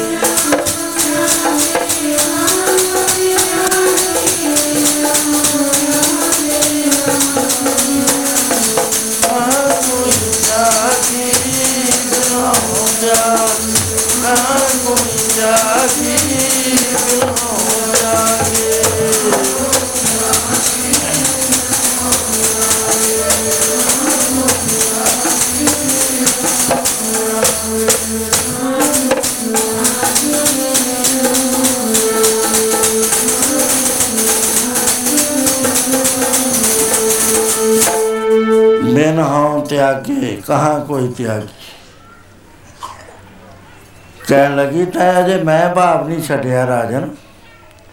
ਅਜੇ ਤੂੰ ਮੈਨੂੰ ਆਪਣੀ ਇਸਤਰੀ ਸਮਝਦਾ ਤੇ ਤੂੰ ਅਜੇ ਵੀ ਰਾਜਾ ਬਣਿਆ ਬੈਠਾ ਹੈ। ਇਹ ਭਾਵ ਅੰਦਰੋਂ ਕੱਢ ਦੇ, ਤਿਆਗ ਕਰ ਦੇ ਆਪਣਾ ਆਪਾ। ਜਦ ਤੇਰਾ ਆਪਣਾ ਆਪਾ ਤਿਆਗ ਕਰ ਦੇਗਾ, ਉਸੇ ਵੇਲੇ ਤੈਨੂੰ ਗਿਆਨ ਹੋ ਜਾਏਗਾ। ਮਸਤ ਹੋ ਗਿਆ, ਸਮਾਧੀ ਲੱਗ ਗਈ। ਤਿੰਨ ਚਾਰ ਮਹੀਨੇ ਦੇ ਬਾਅਦ ਫੇਰ ਆਈ। ਫੇਰ ਉਹਨੇ ਆਪਣੀ ਮਾਇਆ ਦੇ ਨਾਲ ਰਚ ਲਿਆ ਸੰਸਾਰ। ਬਹੁਤ ਸਾਰੇ ਦੇਵਤੇ ਦਿਖਾਈ ਦੇਣ ਲੱਗੇ ਉਹਨਾਂ ਦੇ ਨਾਲ ਕਿਰਿਆ ਕਰਦੀ ਹੈ, ਨੱਚਦੀ ਹੈ, ਫਿਰਦੀ ਹੈ। ਰਾਜੇ ਨੂੰ ਕੋਈ ਖਿਆਲ ਨਹੀਂ ਆਇਆ। ਜਿਸ ਵਾਰ ਪੂਰਾ ਟੈਸਟ ਲੈ ਲਿਆ, ਕਹਿਣ ਲੱਗੀ, ਹੁਣ ਕਿਵੇਂ ਹੈ ਕਹਿੰਦਾ, ਮੈਂ ਜਿਹੜੀ ਚੀਜ਼ ਪਾਉਣੀ ਸੀ ਪਾ ਲਈ, ਜਿਹੜੀ ਪ੍ਰਾਪਤ ਕਰਨੀ ਸੀ ਮੈਨੂੰ ਪ੍ਰਾਪਤ ਹੋ ਗਈ। ਹੁਣ ਮੈਨੂੰ ਕੋਈ ਇੱਛਾ ਨਹੀਂ ਰਹੀ ਸੰਸਾਰ ਦੀ। ਕਹਿਣ ਲੱਗੀ ਜਦ ਮੈਂ ਇਹ ਦੇਵਤਿਆਂ ਦੇ ਨਾਲ ਨੱਚਦੀ ਸੀ, ਤੈਨੂੰ ਕਿਵੇਂ ਫੀਲ ਹੋਇਆ? ਕਹਿੰਦਾ ਮੈਨੂੰ ਕੁਝ ਵੀ ਨਹੀਂ ਹੋਇਆ, ਮੇ- ਮੇਰਾ ਮੈਂ ਵੀ ਨਹੀਂ ਆ, ਮੇਰਾ ਕੁਝ ਹੈ ਨਹੀਂ, ਮੈਂ ਆਪੇ ਨਹੀਂ ਆ। ਉਸ ਵੇਲੇ ਕਹਿਣ ਲੱਗੀ, ਤੈਨੂੰ ਹੁਣ ਬਰਮ ਗਿਆਨ ਹੋ ਗਿਆ। ਹੁਣ ਆਪਾਂ ਜੇ ਘਾਹ ਖੋਤਾਂਗੇ, ਖੋਤ ਨਹੀਂ ਹੋਣਾ। ਰਾਜ ਕਰਨ ਜਾਣਦੇ ਆ। ਆਪਾਂ ਹੁਣ ਚਲੋ, ਚੱਲ ਕੇ ਹਉ ਰਹਿਤ ਹੋ ਕੇ ਰਾਜ ਕਰਾਂਗੇ। ਸੋ ਇਸ ਤਰ੍ਹਾਂ ਦੇ ਨਾਲ ਗੁਰੂ ਮਹਾਰਾਜ ਕਹਿਣ ਲੱਗੇ ਝੰਡਿਆ ਆਦਮੀ ਦੇ ਅੰਦਰ ਹਉਮੈ ਦਾ ਜਜ਼ਬਾ ਪਿਆ ਹੈ, ਮੈਂ ਤੇ ਮੇਰੀ ਦਾ ਇਹ ਛੱਡਣ ਵਾਸਤੇ ਤਿਆਰ ਨਹੀਂ ਹੁੰਦਾ। ਕਿਸੇ ਤਰੀਕੇ ਨਾਲ ਨਹੀਂ ਹੁੰਦਾ ਵੇਦ ਸੁਣਦਾ ਹੈ, ਸ਼ਾਸਤਰ ਸੁਣਦਾ ਹੈ, ਗੁਰੂ ਗ੍ਰੰਥ ਸਾਹਿਬ ਦੀ ਕਥਾ ਸੁਣਦਾ ਹੈ, ਮਹਾਪੁਰਸ਼ਾਂ ਦੇ ਬਚਨ ਸੁਣਦਾ ਹੈ, ਨਹੀਂ ਤਿਆਗ ਸਕਦਾ। ਇਹ ਆਪਣੇ ਹ- ਬਸ ਵਿੱਚ ਨਹੀਂ ਹੈ ਜੇ ਤਿਆਗਣਾ ਵੀ ਚਾਹੀਏ ਨਹੀਂ ਤਿਆਗ ਸਕਦੀ। ਕਿਉਂ? ਇਹਦੀ दारू ਨਹੀਂ ਹੈ। ਹਮੈ ਰੋਗ ਮਾਨੁਕ ਕੋ ਦੀਨਾ दारू ਕੀ ਹੈ ਹਮੈ ਨਾਵੇ ਨਾਲ ਵਿਰੋਧ ਹੈ ਦੋਏ ਨਾ ਬਸੇ ਇੱਕ ਠਾਂ ਜਦ ਗਿਆਨ ਹੋ ਜਾਂਦਾ ਹੈ, ਉਸ ਵੇਲੇ ਹਮੈ ਦਾ ਨਾਸ਼ ਆਪੇ ਹੀ ਹੋ ਜਾਂਦਾ ਵਾਹਿਗੁਰੂ ਗੁਰਮੰਤਰ ਹੈ ਜਬ ਹਮੈ ਖੋਏ ਸੋ ਇਸ ਤਰ੍ਹਾਂ ਮਹਾਰਾਜ ਕਹਿਣ ਲੱਗੇ ਚੱਲਿਆ ਪ੍ਰਤੀਤੀ ਜਾ ਕੇ ਇੱਥੇ ਵਾਹਿਗੁਰੂ ਆਪੇ ਹੀ ਹੈ ਆਦ ਸੱਚ ਜੁਗਾਦ ਸੱਚ ਹੈ ਪੇ ਸੱਚ ਨਾਨਕ ਪੋਸੀ ਦੀ ਸੱਚ ਇੱਥੇ ਦੂਜਾ ਹੈ ਨਹੀਂ ਕੋਈ ਵੀ ਆਪੇ ਪੱਟੀ, ਕਲਮ ਆਪ ਉੱਪਰ ਲੇਖ ਵੀ ਤੂੰ ਏਕੋ ਕਹੀਆ ਨਾਨਕਾ, ਦੂਜਾ ਕਹੇ। ਹੋ ਸਾਵਧਾਨ। ਕਹਿ ਵਾਹਿਗੁਰੂ ਕਹਿ ਵਾਹਿਗੁਰੂ ਕਹਿ ਵਾਹਿਗੁਰੂ। ਵਾਹਿਗੁਰੂ ਕਹਾ ਤਾਂ ਪੰਜ ਵਾਰੀ। ਹੁਣ ਭਾਈ ਝੰਡਾ, ਉਹ ਝੰਡਾ ਨਾ ਰਿਹਾ। ਸੁੱਤ ਚੜ ਗਈ ਦਸਵੇਂ ਦਵਾਰ। ਅੰਦਰ ਅਨੁਭਵ ਕਰ ਰਿਹਾ ਹੈ ਕਿ ਮੈਂ ਤਾਂ ਹੈ ਨਹੀਂ, ਮੈਂ ਬਿਲਕੁਲ ਬੈਨਿਸ਼ ਹੋ ਗਈ। ਰਹਿ ਕੀ ਗਿਆ ਪਰਮ ਭਾਵ ਵੈਗਰੂ ਰਹਿ ਗਿਆ। ਪੂਰਨ ਆਨੰਦਿਤ ਹੋ ਗਿਆ। 3 ਘੰਟੇ ਦੇ ਬਾਅਦ ਮਹਾਰਾਜ ਨੇ ਸ- ਸੁਚੇਤ ਕੀਤਾ, ਕਹਿੰਦੇ ਚੱਲਿਆ। ਨੇਤਰ ਖੋਲ ਚਰਨਾਂ ਦੇ ਟਹਿ ਪਿਆ, ਹੈ ਪ੍ਰਭੂ, ਜਨਮਾਂ ਜਨਮਾਂਤਰਾਂ ਦਾ ਵਿਛੜਿਆ ਹੋਇਆ ਤੈ ਮੇਰ ਲਿਆ। ਕਿਰਪਾ ਕਰ, ਮੇਰੇ ਮਿੱਤਰ ਉੱਤੇ ਵੀ ਕਿਰਪਾ ਹੋ ਜਾਏ ਉਹ ਵੀ ਪਾਤਸ਼ਾਹ ਤੇਰੇ ਚਰਨਾਂ ਦਾ ਪੌਰਾ ਹੈ। ਕਿਰਪਾ ਕਰ। ਸੋ ਇਸ ਤਰ੍ਹਾਂ ਦੇ ਨਾਲ ਮਹਾਰਾਜ ਨੇ ਉਹਦਾ ਵੀ ਉਧਾਰ ਕਰਿਆ। ਸੋ ਜੋ ਮੈਂ ਬੇਨਤੀ ਕਰੀ ਸੀ ਪਹਿਲਾਂ ਕਿ ਦਰਸ਼ਨ ਦੀ ਆਸ ਹੈ। ਪਰ ਦਰਸ਼ਨ ਕਰਨ ਵਾਸਤੇ ਗੁਰਮੁਖ ਦੀ ਲੋੜ ਹੈ। ਹਾਉ ਟੂ ਨਾਮ ਟੂ ਨੈਂਦੀ ਸਜਣਾ, ਸਜਣ ਮੈਂਡੇ ਨਾਲ। ਜਿਹੜੇ ਸੱਜਣ ਨੂੰ ਮੈਂ ਟੋਲਦੀ ਫਿਰਦੀ ਆ ਕਹਿੰਦੇ ਮੇਰੇ ਨਾਲ। ਨਾਨਕ ਲੱਖ ਨਾ ਲਖਿਆ ਗੁਰਮੁਖ ਦੇ ਦਿਖਾ ਉਹ ਇਸ ਤਰ੍ਹਾਂ ਨਹੀਂ ਦਿਖਿਆ ਤਾਂ ਕਰਦਾ, ਗੁਰਮੁਖ ਜਿਹੜਾ ਤਤ ਵੇਤਾ ਮਹਾਂਪੁਰਸ਼ ਹੈ, ਗੁਰੂ ਹੈ। ਉਹਦਾ ਜੇ ਬਚਨ ਮੰਨ ਕੇ ਹਉਮੈ ਛੱਡ ਦੇਵੇ, ਉਹਦੇ ਨਾਲ ਪਰਮੇਸ਼ਰ ਸਾਖਸ਼ਾਤਕਾਰ ਹੁੰਦਾ ਹੈ। ਆਤਮਾ ਕਹਿੰਦੇ ਨੇ ਸਾਖਸ਼ਾਤਕਾਰ ਪਰਮੇਸ਼ਰ ਕਹਿ ਲੋ ਕੁਝ ਕਹਿ ਲੋ ਵਰਮ ਕਹਿ ਲੋ ਇੱਕੋ ਹੀ ਚੀਜ਼ ਦੇ ਨਾਂ ਨੇ ਅੱਡ ਅੱਡ। ਉਸੇ ਨੂੰ ਆਤਮਾ ਕਹਿੰਦੇ ਨੇ, ਉਸੇ ਨੂੰ ਵਰਮ ਕਹਿੰਦੇ ਨੇ, ਉਸੇ ਨੂੰ ਵੈਗਰੂ ਕਹਿੰਦੇ ਨੇ, ਉਸੇ ਨੂੰ ਓਮਕਾਰ ਕਹਿੰਦੇ ਨੇ। ਉਸੇ ਨੂੰ ਏਕੰਕਾਰ ਕਹਿੰਦੇ ਨੇ, ਉਸੇ ਨੂੰ ਨਰ- ਜਿੰਨੇ ਵੀ ਨਾਂ ਨੇ ਸਭ ਉਸ ਦੇ ਨੇ। ਸੋ ਉਹ ਆਪੇ ਪਰਿਪੂਰਨ ਹੋ ਕੇ ਆਪਣੀ ਖੇਲ ਕਰ ਰਿਹਾ ਹੈ। ਪਰ ਅਸੀਂ ਹਉਮੈ ਦੇ ਵਿੱਚ ਹੋਣ ਕਰਕੇ ਇਸ ਭੇਤ ਨੂੰ ਸਮਝ ਨਹੀਂ ਸਕਦੇ। ਜੇ ਸਮਝਦੇ ਆ ਤਾਂ ਮੰਨ ਨਹੀਂ ਸਕਦੇ। ਮਹਾਰਾਜ ਕਹਿੰਦੇ, ਜੇ ਮੰਨ ਲਵੇ, ਮੰਨੇ ਕੀ ਗਤ ਕਹੀ ਨਾ ਜਾਏ। ਜੇ ਕੋ ਕਹੇ ਪਿਛੇ ਪਛਤਾਏ ਕਾਗਜ਼ ਕਰਮ ਨਾ ਲਿਖਣਾ, ਨਾਨਕ ਮੈਂ ਕਰਮ ਚਾ ਮੰਨੇ ਕਾਵ ਕਰਮ ਚਾ ਉਹ ਹੁੰਦਾ ਕੀ ਹੈ? ਜਿਨੇ ਨਾਮ ਤੇ ਆਇਆ, ਗਏ ਮਸ਼ਕਤਕਾਰ ਨਾਨਕ ਤੇ ਮੁਖ ਖੁਜਲੇ ਕਹਤੇ ਛੁੱਟੀ ਨਾ ਉਹ ਆਪ ਵੀ ਦਰਦੇ ਆ, ਜਹਾਜ਼ ਬਣ ਕੇ ਸੰਸਾਰ ਨੂੰ ਤਾਰ ਦਿੰਦੇ ਨੇ। ਸੋ ਹੁਣ ਸਮਾਂ ਜਾਤ ਨਹੀਂ ਦਿੰਦਾ ਦੂਜੀ ਬੇਨਤੀ ਇਹ ਹੈ ਕਿ ਉੱਥੇ ਸੇਵਾ ਚੱਲ ਰਹੀ ਆ। ਮਹਾਰਾਜ ਦੇ ਹੁਕਮ ਤੇ ਗੁਰਦੁਆਰਾ ਸਾਹਿਬ ਬਣਨਾ ਸ਼ੁਰੂ ਹੋ ਗਿਆ। ਜਿਹੜੇ ਪ੍ਰੇਮੀਆਂ ਕੋਲ ਟਾਈਮ ਹੋਵੇ, ਸਮਾਂ ਹੋਵੇ, ਚਲੇ ਜਾਇਆ ਕਰੋ, ਸੇਵਾ ਕਰ ਲਿਆ ਕਰੋ। ਹੁਣ ਗੁਰਸਤੋਤਰ ਦੇ ਵਿੱਚ ਬੋਲਣਾ। ਤੇ ਬਾਕੀ ਅਗਲਾ ਪ੍ਰੋਗਰਾਮ ਸੁਣ ਕੇ ਫੇਰ ਜਾਣ ਦੀ ਖੇਚਲ ਕਰਨੀ। ਪ੍ਰਸ਼ਾਦਾ ਜ਼ਰੂਰ ਛਕ ਕੇ ਜਾਇਆ ਕਰੋ। ਵਾਹਿਗੁਰੂ ਜੀ ਕਾ ਖਾਲਸਾ, ਵਾਹਿਗੁਰੂ ਜੀ ਕੀ ਫਤਿਹ।